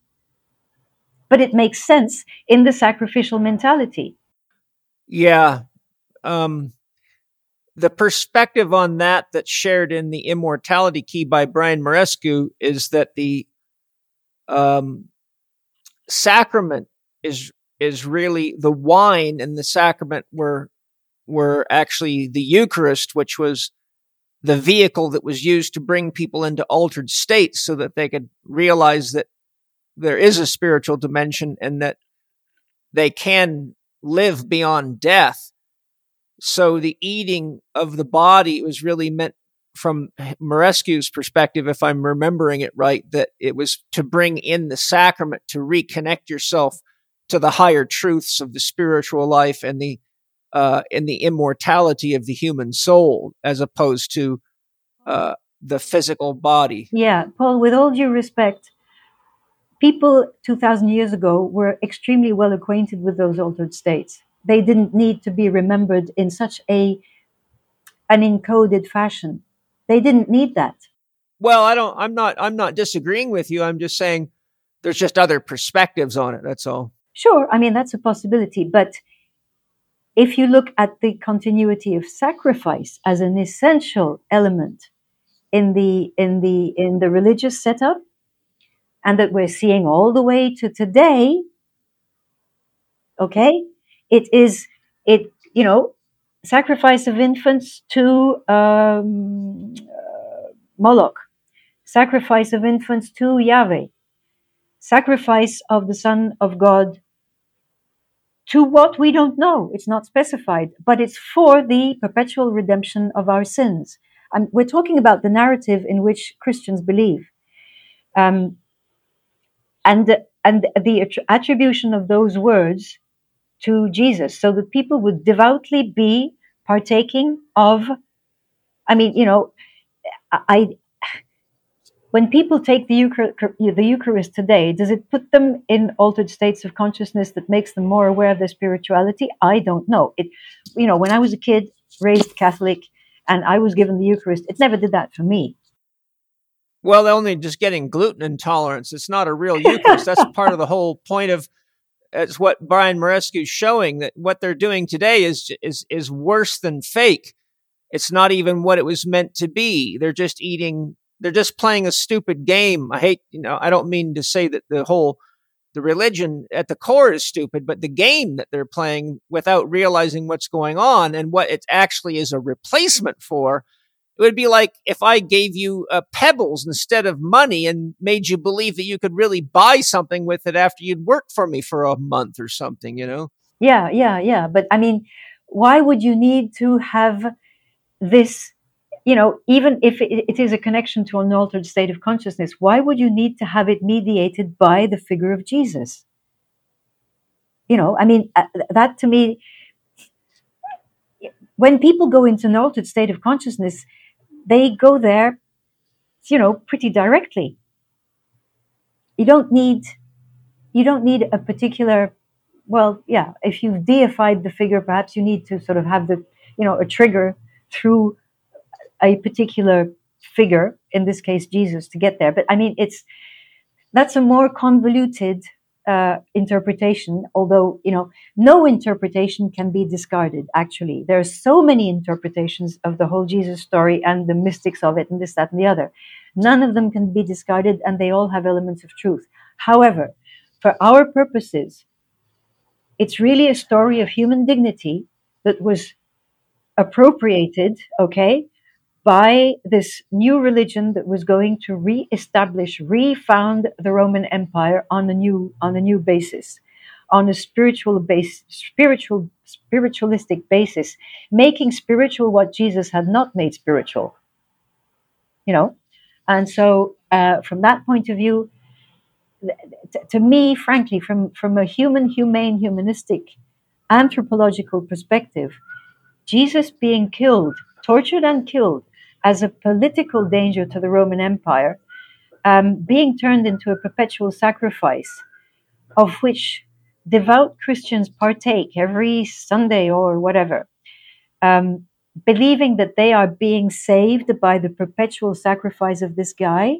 I mean, you were saying earlier, you know, Jesus must be turning over in his grave. It's the soul of Jesus. I mean, if I'm looking at it at a, at a soul level, it's the soul the soul of Jesus is not allowed to go on its own journey. Okay?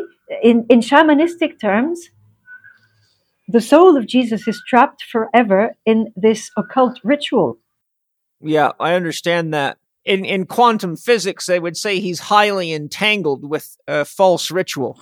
absolutely, that's a yeah, fine, great. I mean, you know, I hope that makes makes it more understandable to people. I mean, you know, at the subtle level, to me, this is a crime against a particular human who is representative of all of us, who is made to be our scapegoat and our savior.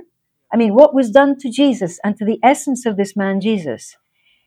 As a man, as a human being, it hurts me as a human being. So, you know, in that sense, yes, I partake of the essence of Jesus. This is our shared humanity. Yeah, it's the the other uh, trick hidden in this whole thing with Jesus bearing the cross is that what people don't realize is that the story programs people to continue to bear the cross under the rulership of what was the Roman Empire, but now is the empire of the new money gods, which is the Bill Gates and the secret organizations and Google and BlackRock and, and all these, you know, secret families and things like that.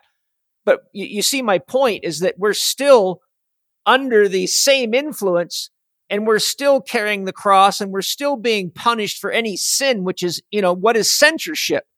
It's them saying that you're sinning by going against our narrative. How is that anything different than Jesus uh, telling the truth and then being crucified exactly, Exactly. I mean, you can see so many parallels in the real human life that we are living now with those details of the real if we take the story of Jesus to be a real human life, such as Esposito has has brought it to light, um, it's absolutely smashing. But Jesus did not carry that cross because he was sinning. He carries the cross as a sacrificial victim to save us all. We need to say to help him carry the cross because we are all implicit sinners. We are in debt, and this brings us into the the nexus of sin and debt we are forever monetary debts and we are forever religiously indebted to Jesus for forever saving us, redeeming us for our sins. The whole thing, the circular, um, I mean, you know, this is a snake that keeps biting its. It, no, it's not a snake. It's more like a hydra that has many tails and it bites its many tails, and all of this goes back to the same head. It's it is so intertwined. There are so many levels encoded in this. I mean, Paul, can you wonder why people are confused? And oh, I I totally get it. It's it's it's all of this confusion that drove me absolutely fucking bonkers, and I'm like, I I could not for the life of me see how people could buy into this. And I found these beliefs at the core of so many people's health problems and relationship problems that I had to study world religion. I had to study Christianity. I had to study all of them. I had to study philosophy of religion. I had to put a lot of work into understanding the roots of all this so I could see what is it that, what is the mind virus that has a person believing in such way that they make choices that ultimately destroy their own health and their own relationships and believe that God is going to burn them in hell while they're already in hell. And as I would tell people, you don't realize if God is God, then God is the source of everything. So if God was to burn you in hell, that would be God burning itself in hell. And that makes for a very unintelligent God. Are you sure you really want to worship that God? you can up upgrade your programming and it would say might save your life. I'm forever baffled that people that fly airplanes and run major institutions and are professors in universities still fall for this childhood programming because they're still in a trance and and it's just mind-boggling to me and I'm like I had to go study this on my own because I couldn't get answers to questions in schools or churches, which made it very clear to me that the schools and churches aren't prepared to give answers because they're not there to give answers. They're there to indoctrinate you so you don't ask those questions. Well, they're part of the system. They're part of the whole system, you know, and everything is coming together now. Okay. But, you know, how can people ask those questions? They need to have had like us, a very hard childhood. They need to have had a major crisis that is going to shake them out of the trance. But basically, what these religious systems have ingrained, have implanted in us is the mind virus of the gods and priests themselves. Remember, they are only imitators of life. They envy us. They envy our planet and they need to vampirize us. Hence the need for sacrifice in all sorts of forms.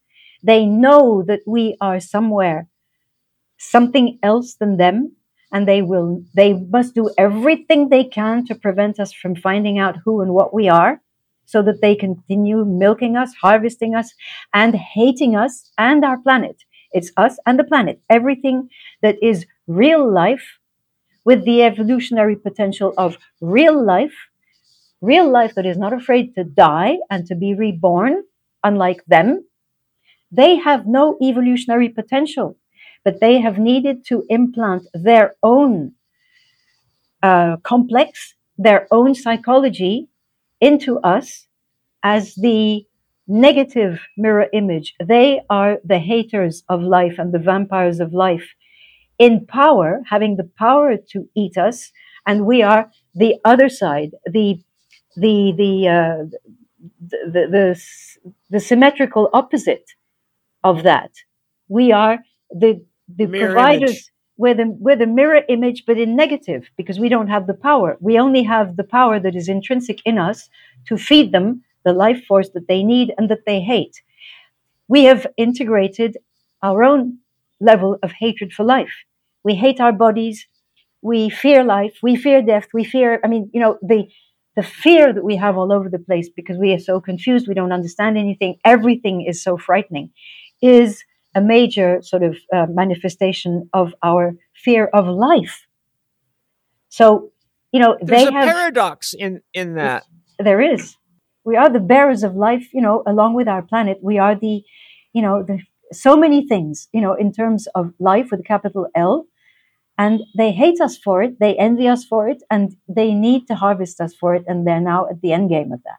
Well, so here's the paradox. If they hate life and they're not creative, then how are they creative enough to manipulate our genes, capture us? And if they hate life, why do they keep feeding on us to keep themselves alive? It, it doesn't make sense to me. And uh, when you really look at that, it's like someone who's an alcoholic saying they hate alcohol, but they keep drinking it. Yeah, exactly. But that's it. They are completely stuck. They don't have, you know, gods and their proxies on earth are people who have power. They are not immortal, but they have very, very, very, very long lifespans and they have power. That's their attribute in the roles that they play in the universe. When you have power, you have comfort, everything is there for you. Um, you don't need to make any evolutionary effort. You're not prodded on by pain. Their only pain is their fear of death. They have such longevity and they don't ever have to pay the price, the evolutionary price of life, of, of death that we have to. They don't have that learning potential. They just want more of the same forever for themselves. But they know that they're going to die eventually and they fear that like crazy. It, seem, it seems to me, though, that if we look at this holistically, that their function for humanity may very well be to create enough pain that we have to awaken or we die. And when we get to the point where we realize it's all just a silly trap, but the trap is designed to uh, produce enough pain that you have to go deep enough into yourself to become an adult and to stand up for yourself and to ask bigger questions. And then you actually are, just like we said, our painful childhoods put us in a position to grow more quickly, to be more savvy, to ask deeper questions, and to learn to think for ourselves. Because if we didn't, we just got a lot more pain. So the, the paradox of all this is that once we realize that the positive potential of the negative polarity is to wake you up to start being your own God, which means to become an individual, then then the game um, reaches a conclusion. So I think if there's a message that we can all take out of this, it's as long as we're passive about it, then we're on the sharp end of the God stick. But once we wake up and say, I'm not going to take your bullshit anymore. In fact, I'll figure out how to feed myself and live without your your uh, le- electricity or whatever we've got to do. Because that's really the only transition. As long as they can hold leverage over us, then we have to. Well, we don't have to, but we're we're more likely to play their game. But once we say we don't need you to tell us how to run the world or run our lives, we're going to do it ourselves. Then then the show's over. Exactly, exactly. But wait a minute, Paul. There's, I mean, what you said is absolutely correct, and that is that that you know this is the logical um, endpoint of this.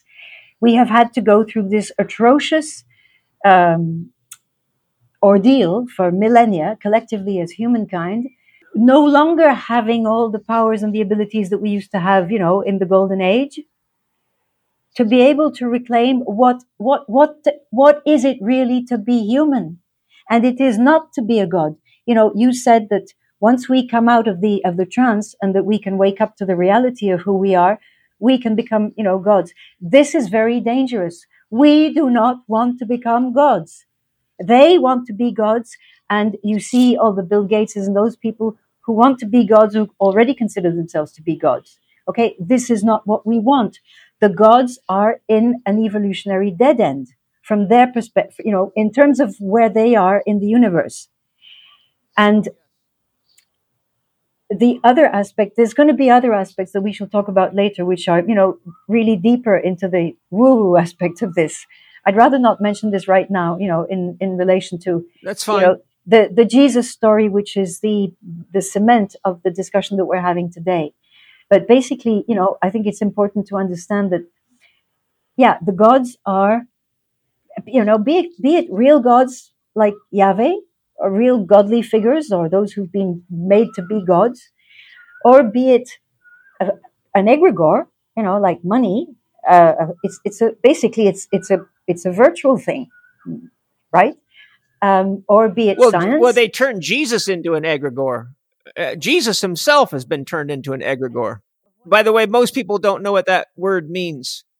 It means a uh, you could say a thought form that is fed by uh, it is a, it is it's it is a thought form it's a thought form that's infused by people's psyche it's fed with it's, a lot of when emotion people put their psychic energy in but you can also feed if you are uh, you know an initiate you can feed off of it it will give you it will give you energy to do whatever you want to do the problem with an egregore is once it reaches a level of psychic charge, it actually develops its own intelligence and starts to think and act for itself. That's what makes it like a god. They're exactly. extremely dangerous. They've been used. I've studied entire books on egregores, and I've I've I've also dealt with a lot of people suffering possessions, and and egregore possessions are what's happening to people right now. exactly. Sure. I, I mean, you know, what you've just described is the definition of what we have with artificial intelligence. Yes. I mean, all the people who are working in those fields are possessed. They are possessed. They are no longer human. It's harsh to say, but you know.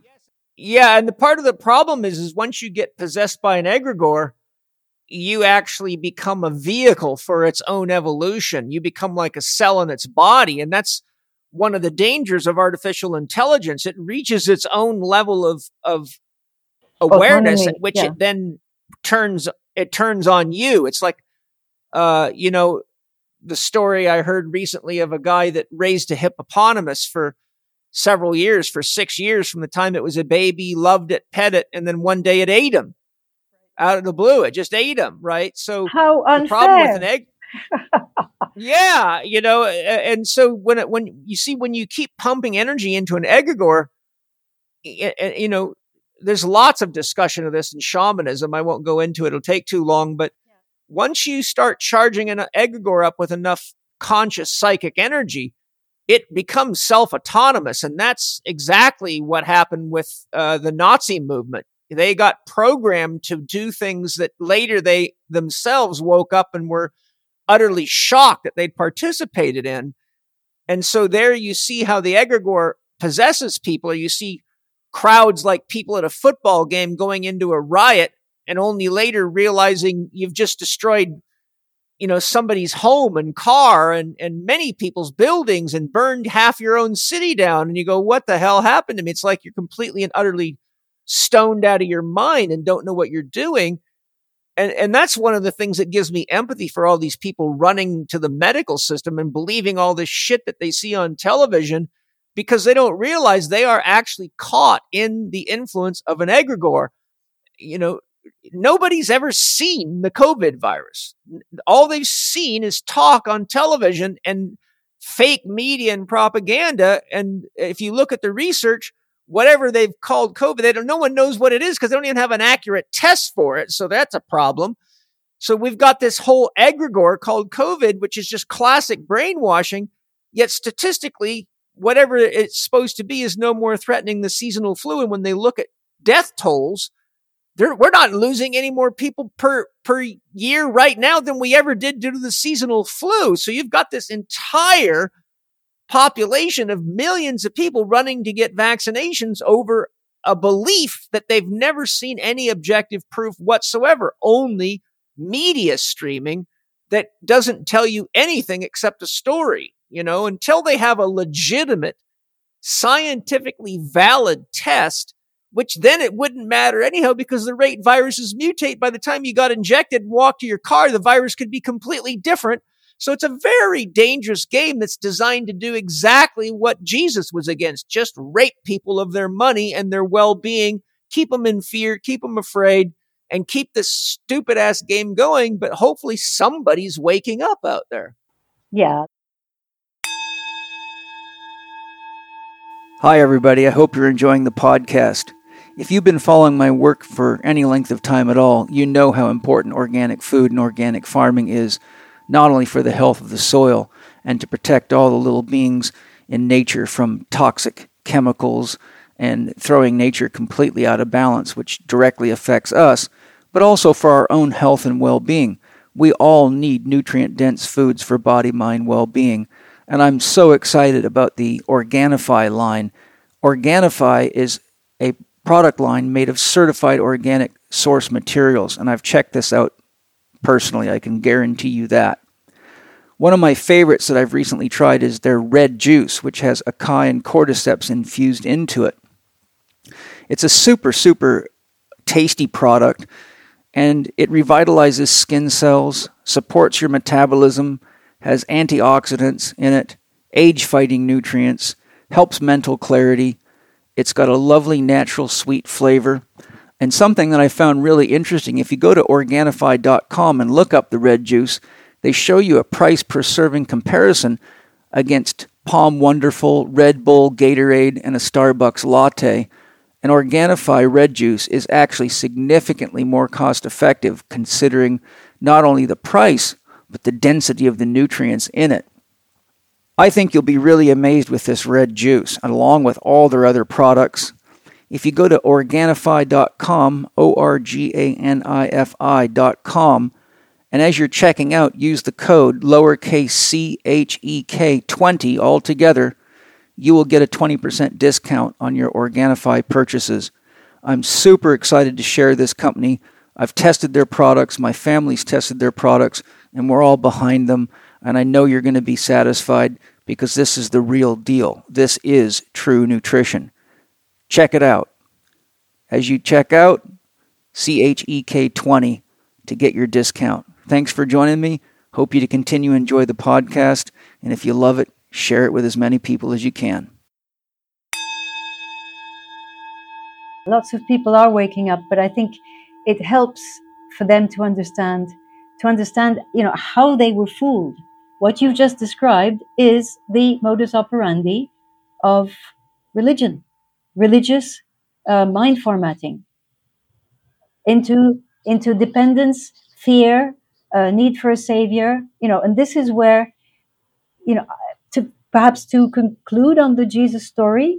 Um, I wish Christians would understand that Jesus is not there to save them, that the Christ is it's a principle. It's a you know even Steiner said you know the Christ is a principle with a capital P, and it is a human with a capital H principle.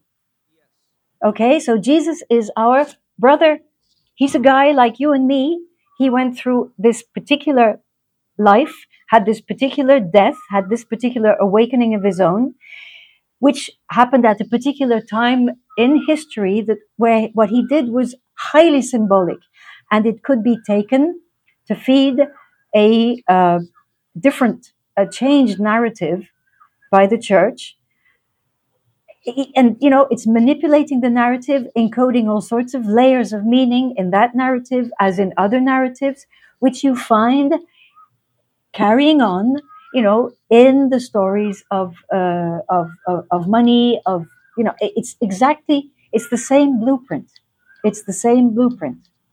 So if we can take Jesus for his true full human value, I mean, whenever I think of him, I just weep because it's ah, it's just such a such you know a highly symbolically charged um, representative of what it is to be human.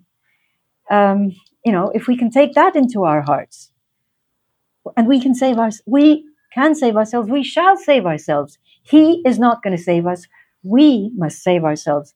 And this is what this whole ordeal of going through the gods, through their mentality, absorbing their mind viruses, going through that, um, that, that, that, that uh, you know, all those ordeals, it must bring us to this point where, well, the only way out is that we become fully and utterly lost to the cause of the gods because you know what, what is coming now is not going to save us in any form or fashion or we save ourselves which means it's not just being it's not just saving ourselves. It's it's growing you know into a whole new era of what it is to be human. I mean it's really exciting what what you know what we're going into.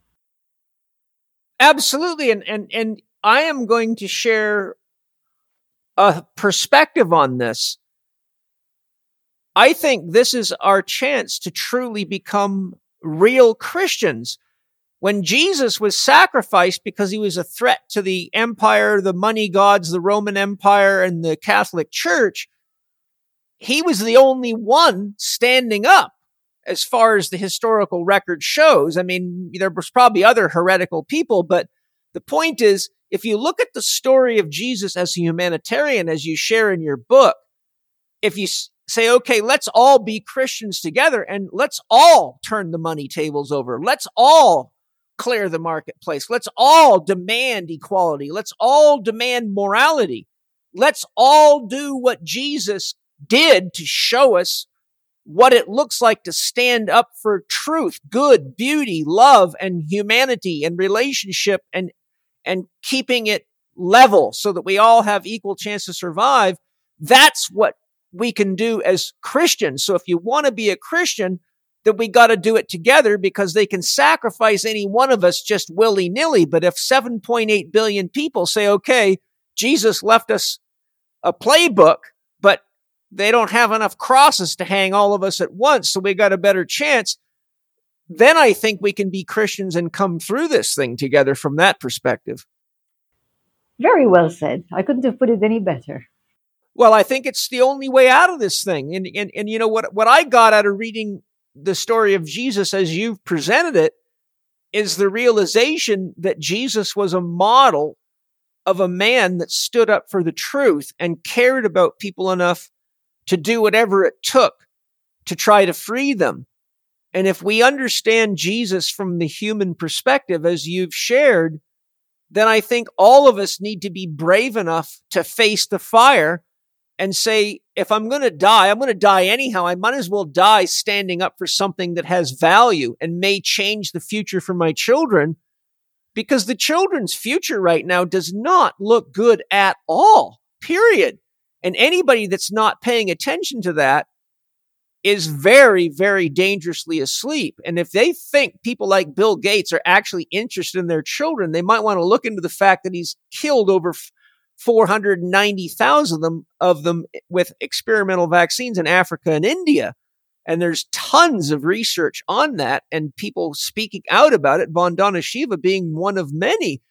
So I say we have got to say, okay, we now have a chance to become adults, to go through our trial of initiation, to cross the the pathway from the child into adulthood, to stand up for ourselves, stand up together. But in doing that, we have to be willing to make the sacrifices because it is going to be challenging and they are going to cut food off. They are going to cut water off. They are going to do what they've done to people like Mercola and many others, try to discredit them, do all sorts of shit, you know, just to give you an example of how brainwashed people can get. My mother was giving me a ration of shit because one of my family members got what they thought was COVID and asked what I suggested, and I suggested ivermectin. My mother gives me this whole ration of shit saying I'm suggesting horse dewormer. How dare I do that? What's wrong with me? Don't you know what the FDA says about all this shit? And she says to me, You sound like the big 12 that's ruining the world right now. And I said, Mom, the Big 12 happen to be half of them are personal friends of mine. They're the best doctors I've ever met in my life. Are you that gullible? The Big 12 are 12 of the most loving, caring physicians willing to sacrifice their own careers and their own livelihoods to tell people the truth. How about looking into the doctors or people in the FDA, the CDC, and the WHO and looking what their track record is of keeping people alive and healing them versus the Big 12? And it should be dead obvious. And so, you know, my, I'm just showing you this issue runs so deeply that even in my own family, I'm coming right up against this degree of brainwashing. And all I can do at this point is just hope that all of us with family members that are caught in the jaws of this this dragon of of manipulation and greed and trickery um, can have empathy for the fact that the people that we love are under a spell and that we have to um, do our best to try to awaken them in ways that don't incite. You see, the problem when somebody's in a belief system, they have built in offensive and defensive memes. So the more you resist someone in a belief system, the more they negate you and turn you into an object and then are willing to kill you, even your own family members. So we, we really have to sort of be very uh, empathetic to the fact that we're actually dealing with people that have technically lost their own minds. Yeah. So it's well, a it's a real it, tricky it, path. It, it is. It is, and we are. You know, so many of us are being faced with exactly the same. I mean, you know, people very close to us. Yeah, you know, I think all of us have the same kind of situation, but we need to realize that we cannot fight a spell which comes from an occult force. Okay, I mean, this whole the whole the other aspect that we really need to understand about the religious institution is that it operates with occult um, tricks. You know, be it in language, be it, and you know, a number of authors have decrypted a number of these tricks. So I, you know, we don't need to go over them, but we need to understand it's that the magic. way we are seeing exactly the people that we are seeing who are intelligent, educated, etc., and they are, um, you know, lock, stock, and barrel in this trance. It is possession it is a cult spell. And we there's nothing that we can do with 3d rationality against this. We can only work with it as you say with empathy.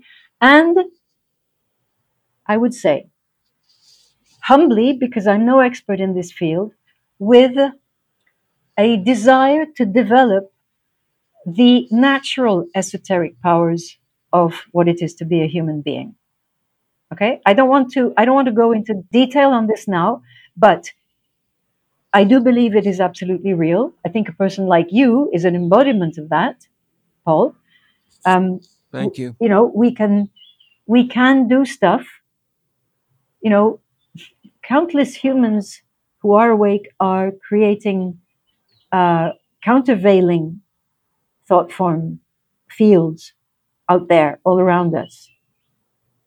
You know, our own esoteric power is real and when you start exercising it, it grows like a muscle and it is ultimately much more powerful than the occult um, power of those who hate and devour life and who are going to enslave, modify, as, uh, as Paul said, I would take it even further in respect of the children. It's sacrifice, it's total cyborgization, it's, you know, to take the, hum- the, the human out of the children. To capture, the idea is to capture these souls and um, kind of deactivate them or switch them over so that, okay, so that they can be used for other purposes. So it Yeah, really Steiner is, warned that that was coming. right, exactly. So, you know, I mean, now it's all, the time frames are becoming increasingly tight it's in, you know the acceleration over this year. Last year, the you know whole COVID thing was kind of mishy mushy, but this year, the you know all the um, timelines have uh, you know squished up together, and we're really coming to a coming to a head now. So, yeah. The, the sooner it comes to a head, the better. There's no point in delaying it. Uh, you know, it's like it's kind of like having someone put an arrow through you with a bow and arrow. You, you can walk around dreading the fact that you got to pull it out, but you're not going to start healing till you do. So I say the sooner we pull the arrow out and start the healing process, the sooner we restore balance because we don't have a lot of time to figure this out because we have a much bigger problem and that's the environment is on the edge of collapse. So while we're playing stupid COVID games, we're destroying the planet and we're continuing with capitalism and consumerism, which is a total death stroke for the environment. So not only do we got to get through all this brainwashing, but we've got to get back in harmony with the planet. Because even if we bring ourselves in harmony with each other, if we go back to living the same model of consumerism and capitalism that we were in when COVID started, uh, we're a ticking time bomb. We are absolutely on the edge. We can't go back there. I mean, they the, the systems are being destroyed. They're being dismantled by by the by the high priests themselves anyway. But they are doing it while laying all the blame for the environmental destruction and all that on us. You know, we are the culprits absolutely. for carbon. You know, they fly their jets and and they it's we are the culprits and nature herself is the culprit because she's producing all these nasty viruses that don't really exist. She's the culprit for you know uh, letting out too much carbon. She's the culprit for everything and so are we. We are lumped. Natural humans and nature the planet are lumped into one big category which you can call life with a capital l okay? And so they need to lay the blame on us for their sins which tells you another thing. They are totally irresponsible. They are incapable of responding to reality, to the reality of what they do. The gods and the priests are children. We need to realize that. We can become adults much fa- they can't become adults in their own evolutionary path because they're you know they're stuck in they're spoiled children put it that way okay but we, we, and they have kept us in a, an infantile state so that we could be subservient to their infantile needs, the infantile needs of the prince. Okay. We are their servants. We can come out of our artificially uh, induced state of infantilization, which is due to their own occult uh, workings, to their own violent mind control, to their own inquisitions, all of that we can come out of it because it that their system is artificial. We are artificially kept in, in, in infantile state. The minute we understand that, we don't even need to go through adolescence. We can go straight into adulthood. I'll tell you what I believe for without a long explanation of why. I believe that the fastest way to heal humanity of this brainwashing would be to shut the power off for three weeks because I believe if people did not have access to mainstream media and video games and social media for three weeks, they would have to reconnect to reality. And for the first time, maybe in their lives, they would start actually paying attention to each other and what's happening all around them and rekindle human relationships. And we would need each other have you got this? Can I borrow some of that? We would have to start depending upon each other instead of the system again. So, you know, I, I would love to see a solar flare of such large proportion that it levels the brainwashing equipment for about three weeks. I think that's all it would take. In fact, I'll tell you a closing story that Osho tells in his teachings. He had a student that kept begging him to meet a meditation master that he was working with while he was also seeing Osho. And Osho kind of, you know, self proclaimed meditation master just thought it's just going to be another gimmick. This happens to me all the time. but the student wouldn't stop pestering. So he said, finally, okay. So the guy had to come from a long ways away in India and spend a few days with Osho. And I think the, the, the uh, man that the student brought was a, was a guru and he was worshiping the goddess Kali. And Osho, after a, a day of this being around him the first day, constantly praying to Kali, and I'm, I'm just trying to, it may have been a different female goddess, but I'm pretty sure it was Kali. Osho said to him, do you realize that all that is is a thought form and you're just, you're just worshiping God as a thought form. You're not worshiping God. You're just worshiping an idea. And the man got really upset at him and said, how could you say that? And Osho said, I'll tell you what, I'll make you a deal. You go three days without praying to that thought form and do not do anything but pray, meditate in silence and leave your mind empty and see what happens. Three days of silence. All of a sudden, the guy had an emotional breakdown because he used to have all these visions of Kali coming to him all the time and she was gone. So the moral of the story is if you shut your head off for three days and stop engaging in the constant self programming and reinforcing it with everything they're trying to do, then you'll actually find out the truth and that most of these things are just self generated thought forms that we end up pouring tons of time, energy, and money to and le- losing ourselves into false gods. So my closing comment is unfucking plug your television and only use your phone as a tool to get somewhere or to use it as a calculator or something to help you do something in the real world. But if you remember Joseph Campbell's astute warning, if you want to know what your God is, ask yourself what you cannot do without for two or three days. Once you can go without your gods for two or three days, which you could, you could go without food and water for two or three days if you had to, you'll find out who your gods are. And then when you realize your God is your phone and your God is your video game and your God is your television, then say, how is that working for me? Has it produced health, vitality, connection, safety, security, love, warmth, comfort of an enduring, lasting time? Has it brought me into a healthy relationship with the reality of Earth and Earth systems?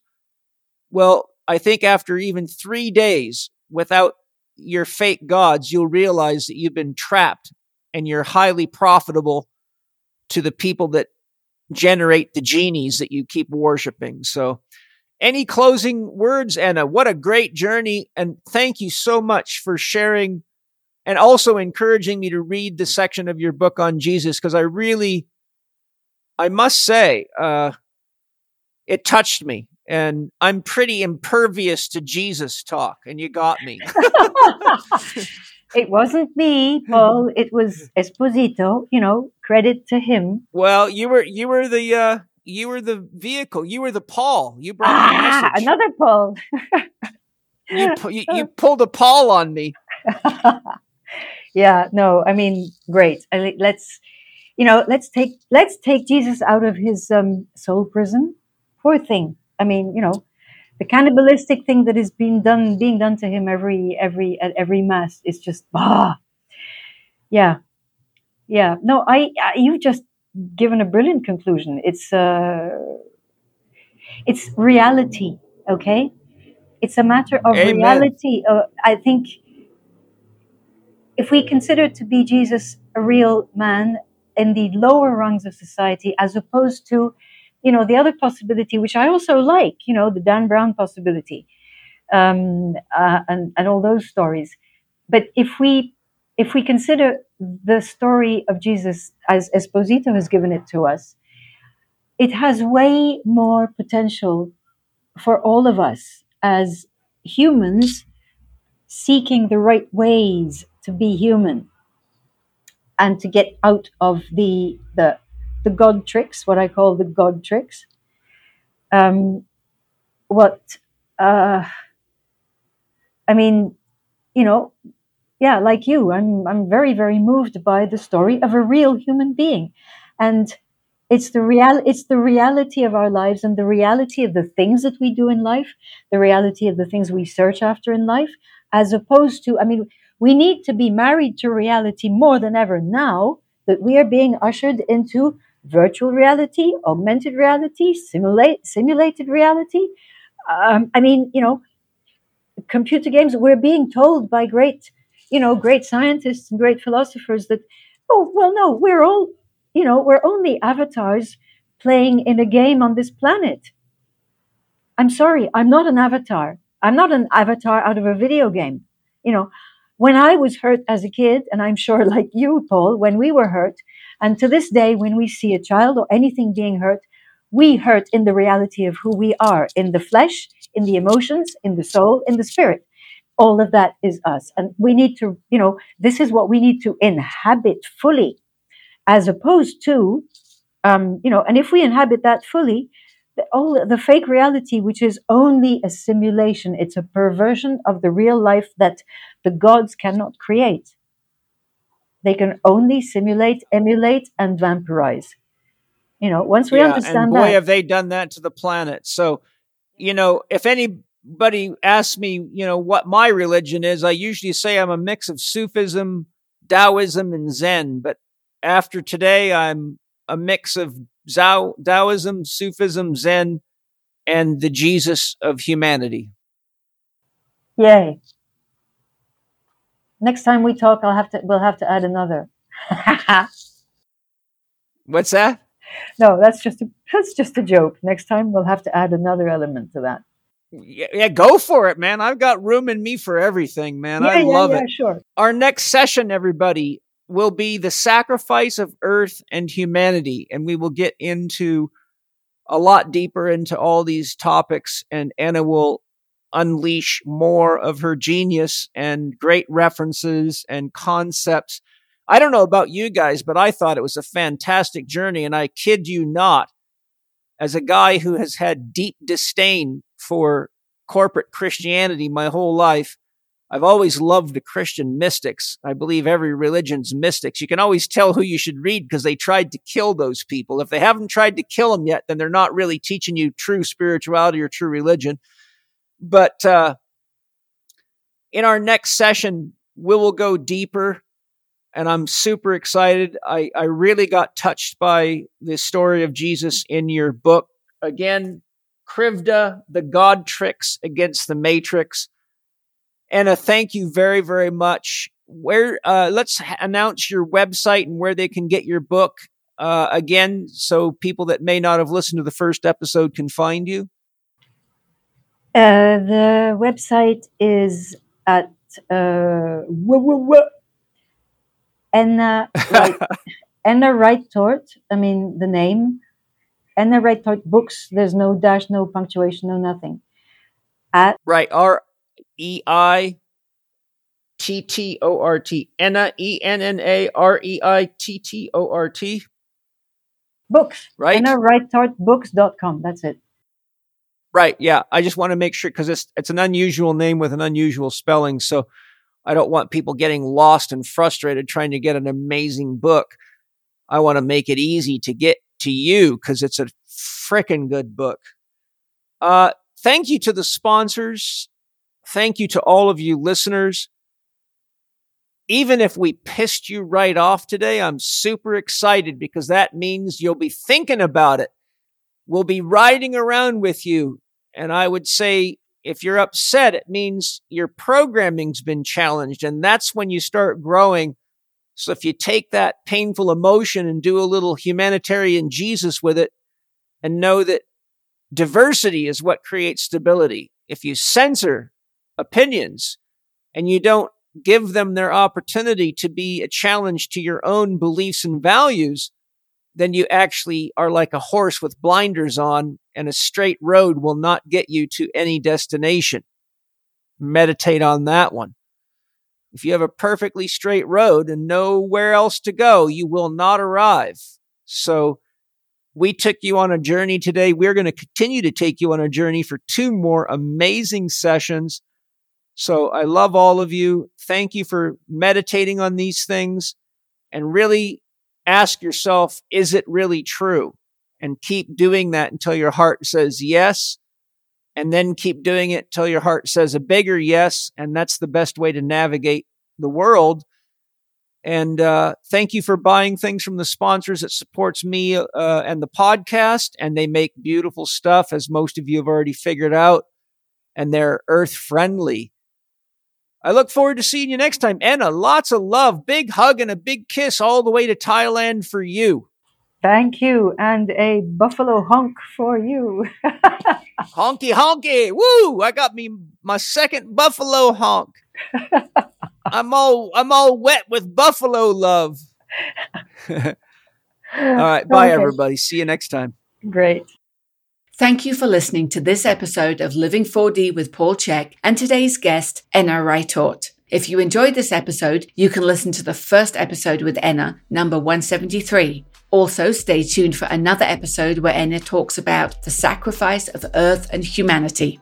To order signed paperback books of Krivda, The God Tricks Against the Matrix, please go to ennareittortbooks.com. That's E N N A R E I T T O R T B O O K S.com and use the contact form at the bottom of the page. For the ebook version, go to bit.ly forward slash Krivda the God Tricks. That's bit.ly forward slash K R I V D A T H E G O D T R I X. Follow Paul on Instagram at paul.chek, on Twitter at paulchek, or on his YouTube podcast channel, youtube.com forward slash living4d with Paul Chek. Watch more on Paul's blog at paulcheksblog.com and get your free subscription to Chek videos and more at the Chek Institute's new media site, chekiva.com. Remember, you can read the show notes and find links to the resources mentioned in this episode at chekinstitute.com forward slash podcast.